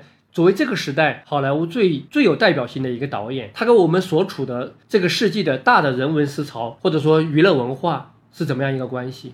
我先提一点最明显的，就是电脑技术普及之后，因为信息流动的方式、人和人互动的方式改变了，变得碎片化了，这个可能就改变了我们理解故事的方式，也就变得支离破碎了，变得跳跃随机，这样一种全新的对世界的感知的方式，造成了它。会以复杂的碎片叙事为主要的讲故事的方式，这是最明显的一个表面的特征。这个问题有点大啊，我就想到两点。第一点呢是说，他前期作品中比较重要的一个主题啊，真相的危机。这个真相的危机确确实实是一个时代问题啊。我们也反复提到人工智能、数字技术的出现。诺兰为什么那么喜欢用胶片？因为数字老是给他有一种动画一样的虚假感。鲍德里亚，法国著名的哲学家鲍德里亚说：“海湾战争从未发生过。”他的意思是说，美国军方对着这个电脑虚拟屏幕作战，那观众看到的就是一个仿真品啊，到最后变成一个没有原本的、没有原版的一个拟像，掩盖了真正的暴力啊。这个正是这个数字虚拟技术的一个特点。伊桑霍克有个很著名的电影《善意杀戮》，那个电影进了威尼斯电影节主竞赛嘛。这个电影就讲一群美国大兵在拉斯维加斯的空军基地啊，像玩电子游戏一样，对着这个几千公里以外的阿富汗、中东地区进行这个扫射杀戮。他们没有什么感觉，因为在玩电子游戏一样。还有一点就是外在的一个社会政治问题，就诺兰电影的出现，它其实是伴随着美国前后。两任总统的这个真相危机，第一个是克林顿著名的拉链门事件。克林顿公开做伪证，他否认这个与莱文斯基发生那个性关系，差点被弹劾啊。另一个是小布什总统啊，他坚持认为伊拉克拥有大规模杀伤性武器，并暗中支持这个恐怖分子，所以小布什发动了伊拉克战争。这十年正是诺兰电影崛起的十年，他的电影完美的对应了真相危机的时代。关于和时代的关系，我想到另外一个角度，就是有不少的评论者。把诺兰的电影视为一种男性创伤电影，至少从电影的文本来看，他的每一部电影确实都在讲一个男性受到了某种精神创伤的困扰，导致他去做一些事情，或者怎么来拯救自己。很多人开过一个玩笑嘛，诺兰的电影里面，男人的老婆经常都去世了，记忆碎片里面妻子是被杀害了，男主角要复仇，致命魔术里面两个主角的妻子都死了。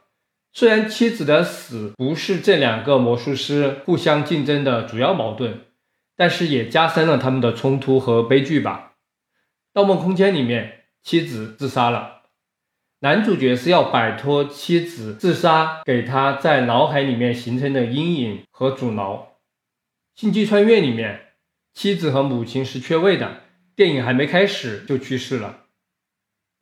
当然，诺兰电影里面的创伤并不止妻子去世这一个原因，还有蝙蝠侠，这本来就是一个非常著名的童年创伤的叙事。失眠症是跟地理环境和生理因素有关，但主要是跟往事有关。那敦刻尔克直接就讲了战争带来的 PTSD，有的评论是把诺兰的创伤叙事和九幺幺的影响关联起来。因为九幺幺之后，这种关于心理和生理的创伤电影在好莱坞出现了很多。说诺兰属于这样一股潮流，可能也没有问题。还有一些评论往前面追溯，认为好莱坞电影里面的男性创伤趋势，主要是来源于七十年代之后的越战创伤。当时也因为女性解放运动、同性恋平权运动这些的影响，直男的中心地位下降了。那种阳刚和正面的直男形象就开始被一种受伤的形象取代了。不过，我觉得啊，其实还可以往前面找一下，因为诺兰的电影，尤其是他前几部电影《追随》《记忆碎片》《失眠症》，属于一种新时期的黑色电影。这些电影和五十年代的古典黑色电影是有很强的关联的。那这种表现男性创伤的电影，在冷战初期的黑色电影里面就已经有不少苗头了。一个最明显的脉络就是，二战老兵从欧洲、从太平洋的战场上回到了家里，但是战场造成的创伤后遗症还存在。这在二战之后的一批黑色电影里面是有大量表现的，比如弗雷德·金尼曼的《海角之魂》，爱德华·迪麦特雷克的《双雄斗智》，也翻译成《交火》，还有菲尔·卡尔森的《堪萨斯城机密》。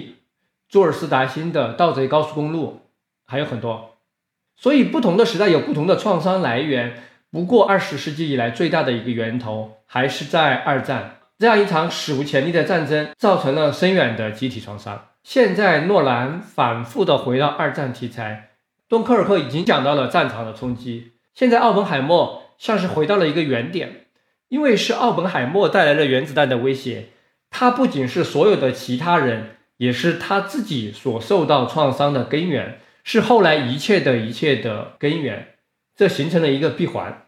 第二点是诺兰把高概念在主流电影当中的使用推到了一个登峰造极的高度吧。高概念呢，我这里还是想特别的讲一下，高概念其实不是一个独属于商业创作的一个概念，高概念在当代艺术创作中发挥着越来越重要的作用。当年最早是杜尚把小便池带入了博物馆。解放了绘画的框的概念，解放了架上绘画啊，也可以说是解放了美术史吧。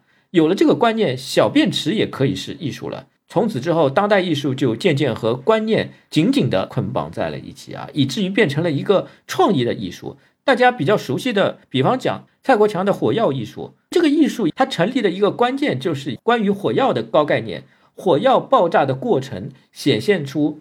生与死、空与有的这个刹那的转化非常东方，非常禅意。有了这个概念之后，就可以批量生产了，炸遍全世界。还有一个蔡明亮嘛，最近十几年搞行走系列，它这个系列的一个核心概念就唐僧西天取经。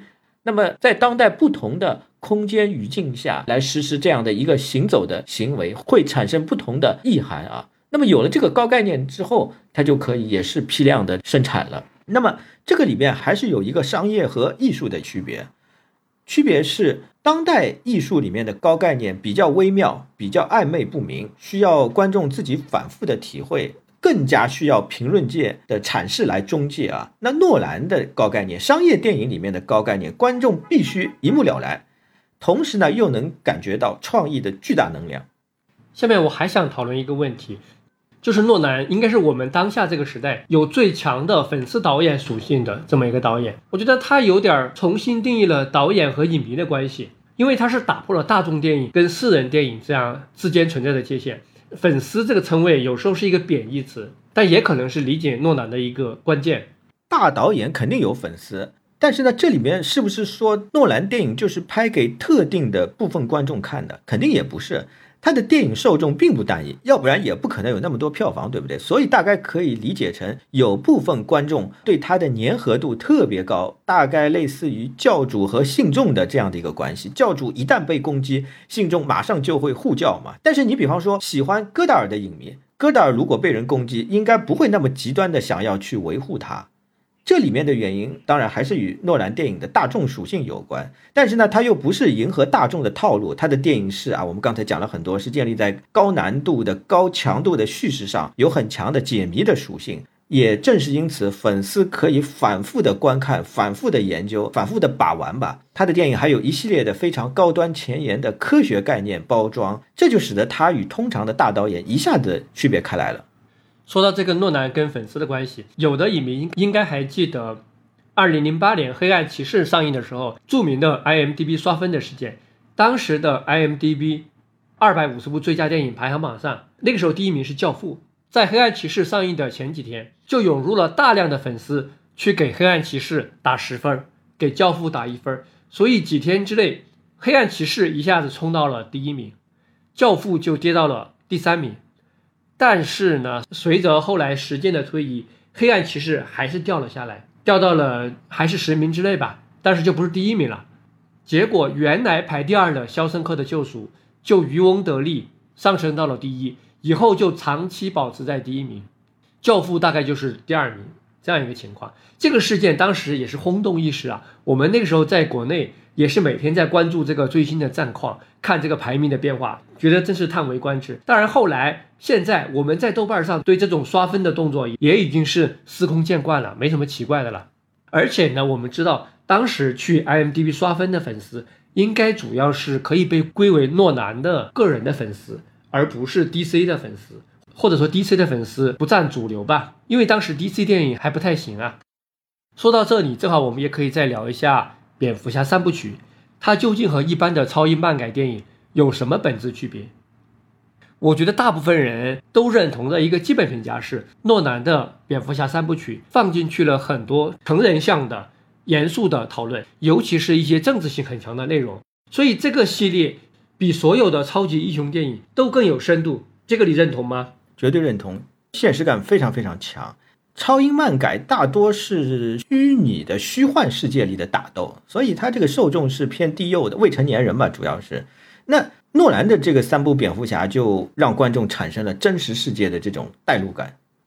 然后我也发现一个有意思的事情啊，我在国外的论坛看过一些帖子，就是外国的影迷和评论者，就有左派有右派，他们各自从自己的立场去出发，对黑暗骑士的理解是完全相反的。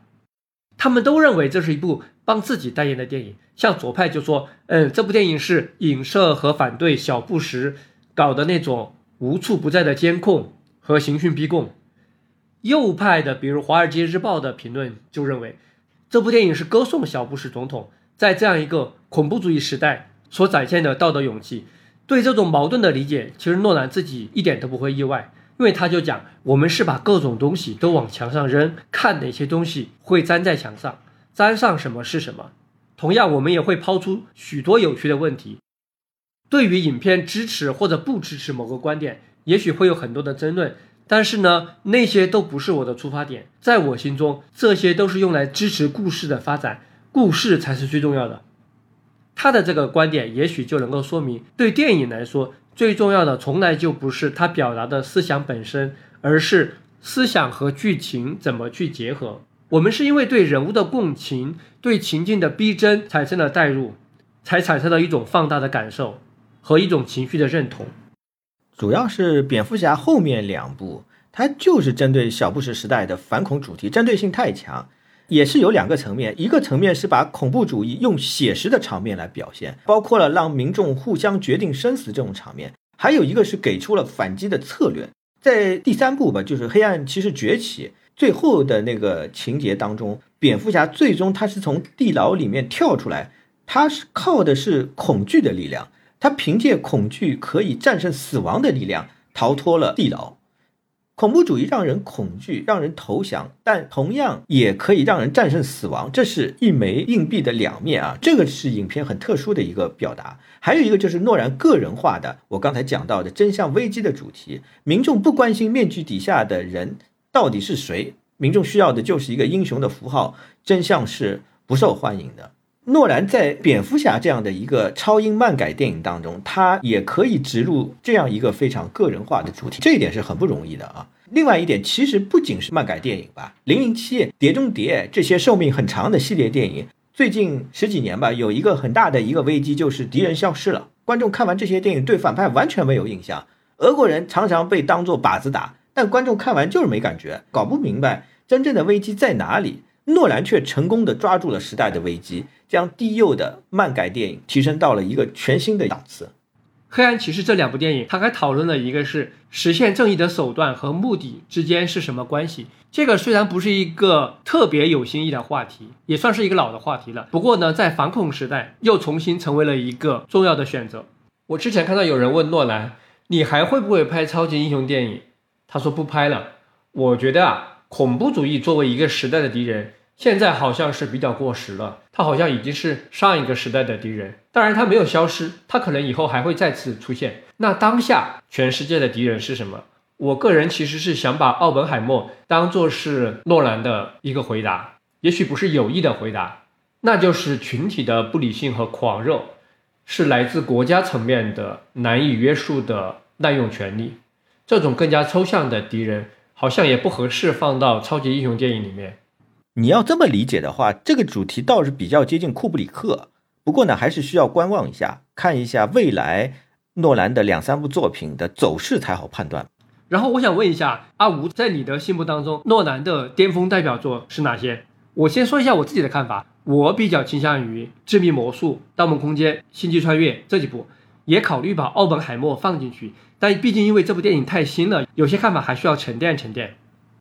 我还是想在心智游戏电影的这个范畴里面选啊，一个是记忆碎片，两层叙事，一个往前，一个往后。虽然看上去不可思议，但诺兰是保证观众能能看进去啊，能进入到这个叙事状态。这一点和希区柯克又是异曲同工了。希区柯克是通过各种手法让观众认同角色，在这个认同的过程当中，慢慢的感受到罪恶。继而有了一层反思和救赎，这是非常古典的天主教艺术。诺兰是让观众进入到这个叙事状态中，和角色产生认同感之后，与记忆这样的主题挂钩，接着对现实与非现实的这样的一个多重世界的区分呢，他会有一个新的认知，继而他会再升华主题。那表现在《记忆碎片》这个电影，就是甩出一个人是靠记忆来确认自己的身份啊，确认存在，哪怕是虚假的记忆。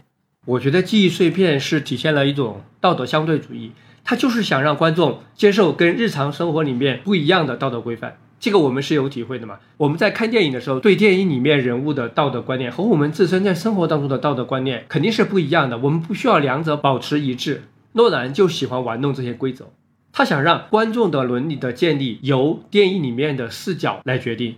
他这个电影就是在不断的调整观众的伦理倾向。在这样的过程当中产生一种紧张感，用这个来构成文本的一部分。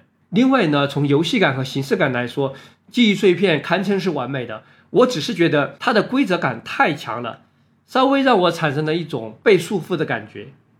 可能就是因为你说的这个规则感太强，会导致很多人认为诺兰的电影有匠气吧。第二个我想选《盗梦空间》了，这是星之游戏电影的巅峰代表作了，也是高概念电影的巅峰代表作了。关键是诺兰能够想出来这个五重空间的区隔大法啊，切入大法。不管这个五重空间啊，盗梦这个概念在科学层面是否合理，这确实是构成了一个充满了无限趣味的一个游戏大作。角色和观众脑力层面都玩到了尽头了。更重要的是，这个电影还不仅是游戏层面。哲学层面也是上升到了认识论的问题。另外呢，还涉及到电影本体的层面。这个电影里面呈现的这个游戏就是一个原电影的隐喻。艾伦·佩吉是布景师，是这个美术设计；汤姆·哈迪是演员，囧·约瑟夫是制片人，小李就是导演，墨菲就是观众，非常清晰。电影把梦的机制和电影的机制做了一个很好的隐喻式连接后的一个表达。和电影做比喻，诺兰不是第一次这么干了，在《致命魔术》里面。他也是把魔术作为对电影的一种比喻。他认为电影和魔术都是要欺骗观众的感官嘛，要相信一个假的东西是真的，而且观众心甘情愿被他欺骗，只要被欺骗的那一刻爽到了，那就没有问题。那我们再说一下，你觉得诺兰相对而言失败的作品有哪些？其实我觉得也不能说失败，因为诺兰没有彻底失败的作品，只能说他有相对弱一点的。我觉得《失眠症》和《信条》是相对弱一点的。失眠症的问题前面提到过，就是它是一个翻拍，它的叙事上不是很出彩，而塑造人物呢，当时还不是诺兰的强项。失眠症的问题很简单，因为这个电影是诺兰第一次到好莱坞去拍，他这个电影是任务电影，大公司让他拍的，全部都指定好了，而且是一个翻拍电影。那这个题材、这个故事就是发挥不出诺兰的长项，烧脑啊、叙事啊这些元素都没有，这对早期的诺兰来说是致命的。但这部电影如果不是诺兰拍的，我觉得也不会有那么多的差评。大家对他的标准太高了。那《信条》的问题是这样：这个电影它的设定太复杂了，也不是复杂，它的设定特别违背人的视觉习惯和本能，而且它的这种颠覆表现出来不精彩。它要的那个例行的效果，视觉呈现上不好看啊，甚至于我觉得有一种喜剧感，比如说那个底朝天的汽车突然翻过来了。那个被炸掉的大楼突然又长好了，这个就有一种很强烈的滑稽的感觉，甚至于我觉得它都有点破坏了这个电影想营造的那种紧张刺激的节奏感，这个就完全走到了诺兰优点的反面。他自己曾经说过嘛，很多需要设定解释的电影拍得很乏味，所以他在《盗梦空间》里面就专门把设定的展示作为一个重头戏来拍到好看呢。它不仅仅是。为了高潮铺垫的一个手段，它本身也有很强的观赏性。这部电影最具有想象力的《巴黎折叠》，就是在设定的阶段直接给到观众的。那从这个设定的本身来讲，《盗梦空间》的设定也足够有想象力，足够精彩。即便你当时没有看懂，你是能够感觉到那种紧张的节奏感和和想象力带来的视觉震撼。但是《信条》就没有这个，它本身故事是普通的，而且这个设定把人倒过来，这样我也不觉得这个很精彩。我觉得他是有一点故意的追求一个稀奇古怪的全新的设定，而忽视了这个设定拍出来是不是真的好看，真的有趣。对了，《信条》里面的逆行和倒放，其实它在记忆碎片里面最开头有几秒钟的镜头他用过的，所以我有理由相信他考虑把这种倒放作为一个设定，其实已经构思了很多很多年。我看到过一个访谈，诺兰列举过他认为迷人的事物啊。其中有一个是他十六岁时观看过的一部倒着放映的自然纪录片，我觉得就是这个念头让他挥之不去，他就一定要试一下。处女座追随可以说一下，其实作为处女座还是挺厉害的，只不过稍微有一点笨拙。它里面也有三个交替出现的叙述线，但是呢就没有像后来的作品那样，他把几条叙述线在高潮的时候非常和谐的结合到一起，达成一个最终的大高潮。紧接着就到第二部记忆碎片，他就非常的娴熟了，组装这个叙事线索就非常厉害了。说到这里，我们还可以探讨一下外界对诺兰存在的一些负面评价。我觉得主要集中在两个方面，一个是讲他过于注重奇技淫巧，人物都是工具人，缺乏情感共鸣。你同不同意？这点我彻底不同意。刚才我们已经讨论了很多了，其中比较重要的一点就可以反驳。诺兰在《星际穿越》之前的电影，一部分是星际游戏电影，一部分是蝙蝠侠三部曲。心智游戏电影关注的最重要的主题就是真相危机，可以说是时代之问的主题啊，也是具有形而上的哲学意义的主题。刚才我们分析了很多，这里就不再重复了。星际穿越本身就是情感大片，这点都不需要特别说明，一目了然。敦刻尔克，我刚才举的反映人性的那场戏，也是很能说明问题的。星际穿越我最近有重看，就看到最后那部分的时候，就是他的女儿在病床上要去世了，他的爸爸去送他，我看到这里还是挺有感触的。为什么呢？因为诺兰把物理学的元素转化到电影的剧情里面了，和人物的命运做了一个结合，在电影里面讲亲情、讲感人。这个确实不是一个很新鲜的东西，也有很多很多拍得很感人的例子，但是和宇宙的规则和物理定律做了结合之后，用一种壮阔的时空尺度来重新表达，让一个年轻的父亲看着年老的女儿死去，这种沧海桑田的感觉，在电影里面应该是很有新意的，我还是挺震撼的。他的情感类型，他的情感或者说情感质地还是亲情嘛？虽然这个亲情呢，这一类情感呢，不是那种不可思议的啊，带有不可测的那种人性的情感深度啊，但是他这个时空扭曲是将它强化了。可以说诺兰电影的情感不深刻，但不能说缺乏情感。我补充一下，诺兰自己有一个观点，他认为感伤是一种不劳而获的情感，因为来的太容易了。很多电影都是用多愁善感、用煽情来吸引观众。他是不喜欢这种做法的，他认为煽情不是电影里面一个有用的工具，所以他的电影就不像主流电影那样，直接把感人的东西砸到观众身上，让你去哭。他要拐一个弯儿，换一种特殊的方式来表达。星际穿越的父女情其实就是这样子，他不是直接的讲这父女俩多么的感人，他要借助宇宙变迁，天上一天，地上一年这样一个高概念来表达。你说的敦刻尔克的那场戏，差不多也是这样一个意思。还有第二个负面评价。说诺兰视听语言平庸，场面调度粗糙，你同意吗？这方面的批评我真的是看到过不少。这个问题可以分两个层面说，一部分是心智游戏电影，这部分电影诺兰为了将烧脑的概念放大到极致，就最大程度的在每一场戏都强化叙事感，要让观众一直关心后面发生了什么，不给观众喘息的机会。诺兰很有可能是认为，如果过于风格化的去场面调度，会影响到叙事这个参数。因为场面调度是一个空间的概念，叙事是一个时间的概念，两者是有冲突的。很多导演都有这种观念，比如说胡金铨就特别喜欢拍简单的故事，弱化叙事。他认为情节简单，风格的展示会更加丰富。那风格其实也可以认为就是场面调度，但确确实实在非心智游戏电影当中需要场面调度能力的时候，诺兰。确实发挥也一般，他的镜头剪辑有时候非常的繁琐，有时候又很错乱，有时候又过于的依赖视线对接，形成那种好莱坞电影最常用的那种无缝剪辑。他在总体结构层面上的剪辑很厉害，但是在单场戏内部的剪辑有时候有点笨拙。对我相当认同。还有一个就是动作场面确实也很糟糕，尤其是那个黑暗骑士崛起啊，他拍的第三部蝙蝠侠。安妮海瑟薇那个打斗场面实在是太粗糙、太随便了，一看就是花拳绣腿，毫无可信度。怎么就把人家打趴下了？那为什么不请一个香港动作指导呢？你看《黑客帝国》请香港袁和平拍多棒啊，对不对？蜘蛛侠也是一个，请了林迪安。你说的这个蝙蝠侠的动作戏被吐槽太多了，他的动作指导是巴斯特里夫斯，本身他是一个挺有名的空手道运动员。他其实主要是贝尔和汤姆哈迪的替身，设计动作是不太行。这几部电影其实没有非常专门的去设计打斗动作，确实是不太行。我觉得安妮海瑟薇的动作戏是设计的，贝尔是没有设计。但是呢，就是反正都很糟糕。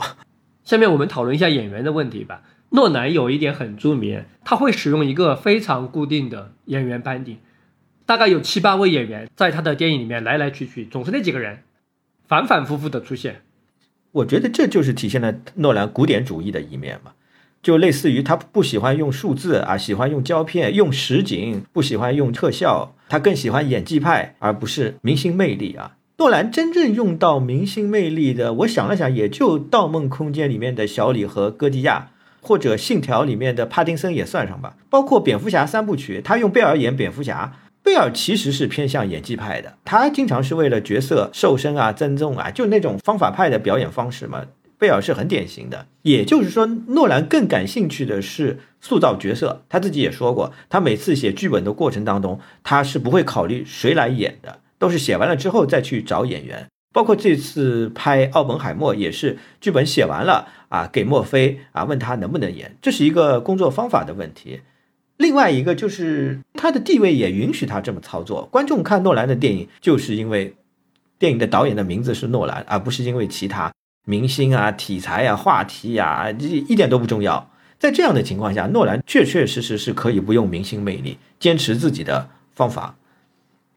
下面一个问题啊，前面我们谈到。诺兰是当下好莱坞最大牌的一个导演，在地位上大概就相当于过去的希区柯克、库布里克、斯皮尔伯格这样一些人。那我知道一定会有人讲，诺兰怎么可以跟那些人相提并论呢？那这是不是因为我们当下是一个平庸的电影时代？可以这么说吧？那所以最能代表我们这个时代的大导演就是诺兰。诺兰的缺陷和不足之处，可能也是这个平庸时代造就的。那这里就还是拿来和库布里克对比一下吧，很能说明问题。库布里克的《二零零一太空漫游》这样的电影都能卖座，时代原因是占了很大的因素的。也就是说，为什么会有库布里克？库布里克是五零年代初进入电影业，他创作最旺盛的时期是六零七零年代，这二十年正好是电影经历了一个巨大变革的年代，电影的古典时代结束了。垂直整合型的大型的制片厂解体了，观众郊区化了，影院改造成了多厅的影院，分级制度也建立了。观众开始区隔化了，一部电影拍给所有人看的时代彻底结束了。另外呢，整个社会对电影的认识也发生了巨大的变化。六零年代，电影是作为学科进入了高校，那种非娱乐性质的艺术电影开始大规模的出现。从艺术门类来说，电影经历了几十年古典时代的巨大积累之后，进入了一个最黄金的时期。还有一点，六零七零年代电视已经出现了，但就媒体传播来说，媒体效应来说。它是没有办法和电影相提并论的。电脑、手机，如今这些彻底改变媒体生态的传播物件还没有出现。影院电影在这个时期是最重要的大众媒体，所以不管是商业电影还是艺术电影，这个时期都达到了影院电影有史以来的最高水平。库布里克，他一般也会被视为新好莱坞的一员，但是他的年纪比科波拉斯科塞斯这批人要大不少。也是从传统大片厂时期过来的，所以他是跨了两个时期。他的电影技术积累，他观察社会的视角，我觉得就跟斯科塞斯他们是挺不一样的。哎，对，斯科塞斯他们影迷的属性更加强烈一些。最近二十年的情况是什么呢？人工智能、智能手机、电脑以及各种可以移动携带的电子设备出来了。这个时候，电影确确实实已经不再是最重要的大众媒介了。当观众习惯了短视频，习惯了和智能手机高度绑定的这样的一个状态，那影院电影没有办法了，它只能通过特殊的极端的方式来吸引观众了。体现在好莱坞，就是各种特效的奇观大片出现了，各种漫改的超级英雄大片出现了，还有一种就是社会议题包装下的类型电影。这种社会议题在北美，在好莱坞主要就是身份政治啊。希区柯克、库布里克的电影虽然卖座，有一个很重要的特征是。他们都不会迎合观众，而是站在观众之上引导观众。他们丝毫不会想到去照顾观众。在这样的基础上，他们的电影还是能卖座。但是现在这个时代是不可能的。诺兰和这两位比，或者我们的时代和那个时代比，区别就是在这里。诺兰的烧脑电影再怎么烧脑，观众只要稍微费点心思，一定能看懂。我们刚才也反复讲了好多次了，看上去非常复杂，但是他会反复向观众说明游戏规则的。库布里克是绝对不会这么操作的。二零零一的叙事绝对是反常规的，因为诺兰非常明白，如今这个时代想要让影院电影取得巨大的商业成就，一定得这么干。所以你觉得是媒体地位和观众习惯的变化改变了电影生产的环境和创作？我有一个可能不是特别靠谱的观点啊，这个观点还是受到了奥本海默的启发，就是前面提到。人类发明原子弹这样一种可以毁灭地球的工具之后，就再也没有办法回到没有原子弹的时代了。那电影作为一种模拟现实的媒体工具，它在进入数字技术和 AI 的时代之后，那它就不仅仅是在逼近现实，它可能已经在某些意义上超越了我们的这个现实。在这种局面下，当下最有吸引力的电影。可能就会和现实越来越远。所以今天的电影公司和一线的创作者就会去追逐另外的电影形态。可能斯科塞斯所谓的主题公园电影就是典型的代表，并且啊，同样的，我们也很难再回到之前的时代了，这是不可逆的。波德里亚说的超真实其实就是这个意思。现在这个时代，我们看到的大多数东西都是通过各种。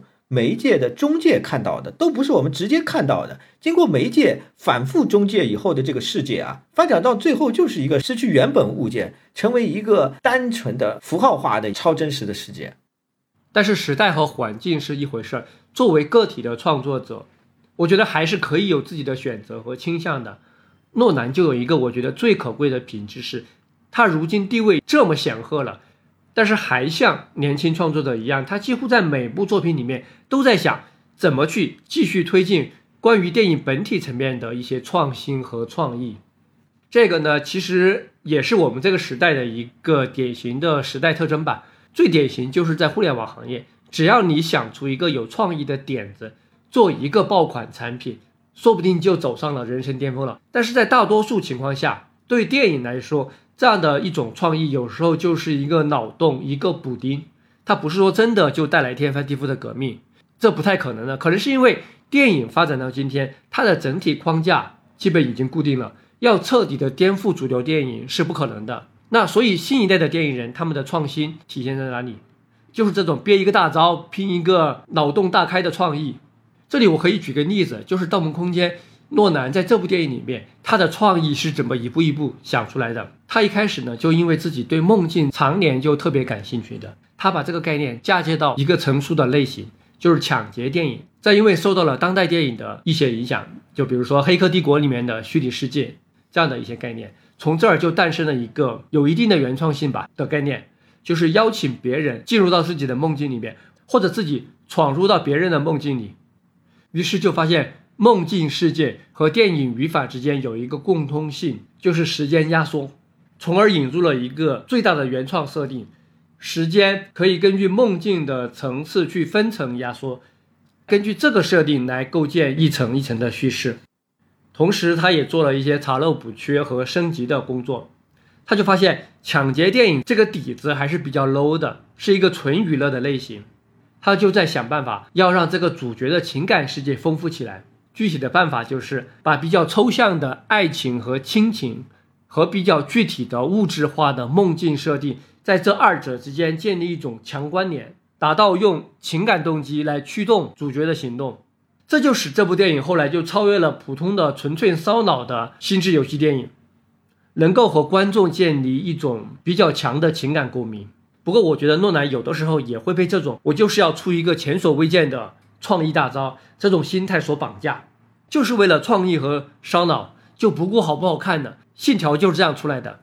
这里我想简单总结一下啊，诺兰电影诺兰的创作相当重要的一个价值，或者说一个启发，它是证明了影院电影在二十一世纪也不会彻底死亡。IP 电影，也就是超英漫改电影，也就是斯科塞斯一直批判的主题公园电影，这些电影虽然票房很高，但它实际上是排斥了相当多的一部分的。观众，因为他的受众年龄层是偏青少年的、未成年的，而诺兰的电影是偏成年的、偏中产文化的。如果说主题公园电影是无脑的娱乐，我们不说这个到底有没有害啊，诺兰的电影就是有脑的娱乐。说娱乐，因为他的电影是游戏性非常强，就是我们刚才讨论的心智游戏的概念。但这种游戏是建立在思考的基础上的，而这些电影都取得了较高的票房，就证明观众还是愿意去影院享受这样的一种建立在思维的乐趣之上的电影。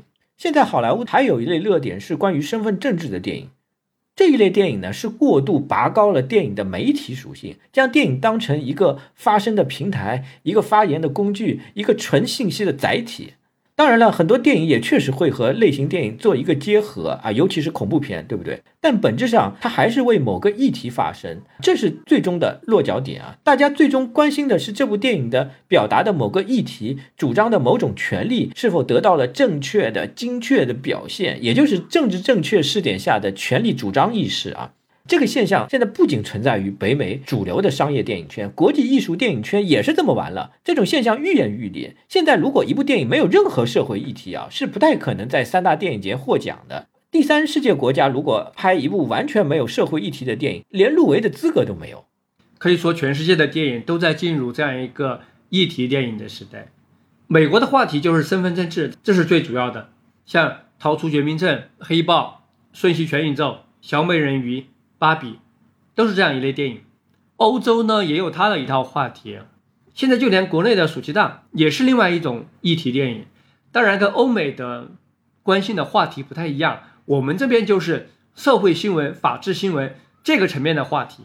所以在这样一种背景下，诺兰的电影反而像成了一种很古典的电影，像是上一个时代的产物。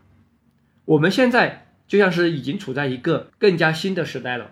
电影被信息化、媒介化、社交化的问题，它是使得人的感受变得非常的扁平、非常的单一。本来应该是属于艺术世界当中想象的、神秘的、微妙的，或者说暧昧的、超越的啊，会有出乎意料的真实的人性深度、情感状态都消失了。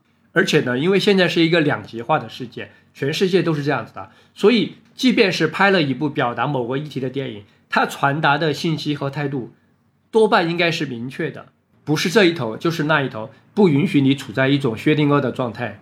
对，但是以前的导演不是这么操作的。比如说萨罗这个电影《索多玛的一百二十天》，对吧？帕索里尼本意要表达的其实是对消费主义的批判，但整部电影他一个字都没有提消费主义这件事。帕索里尼就是把他对消费主义的感受拍了出来。他认为消费主义就是温柔的法西斯主义，电影里面拍了吃大便，对吧？他认为消费主义就是拉了吃，吃了拉这个循环逻辑。还有，比方说小金二郎导演，小金是战后开始拍嫁女儿的，他真正的目的是讨论现代与传统、东方与西方的问题，以及日本战败的问题啊，这些事情给了他一个系统性的反思。他把这种反思变成了影像的空间。器物、人物的姿态、镜头的摆放方法，这带给观众的感受是具身性的啊，而不是只有一个正确与否、公约数性质的观念。我们不能说诺兰的电影达到了多么高位的艺术阶段，他电影中的情感表现也许没有达到那些顶级文艺作品的深度啊，但至少他让观众重新思考电影的叙述能量，思考人的思维是如何认识世界。思考现实世界与想象世界的关系，甚至从形而上角度思考真相的哲学意义，这一点对本世纪的影院电影来说是至关重要的。我的一句话总结就是：诺兰他捍卫了电影院作为电影院的尊严。那这期节目就到这里吧。最后向大家介绍一下，我们电影巨变目前已经开通了打赏，如果你非常认可我们的节目，可以支持一下，谢谢，谢谢。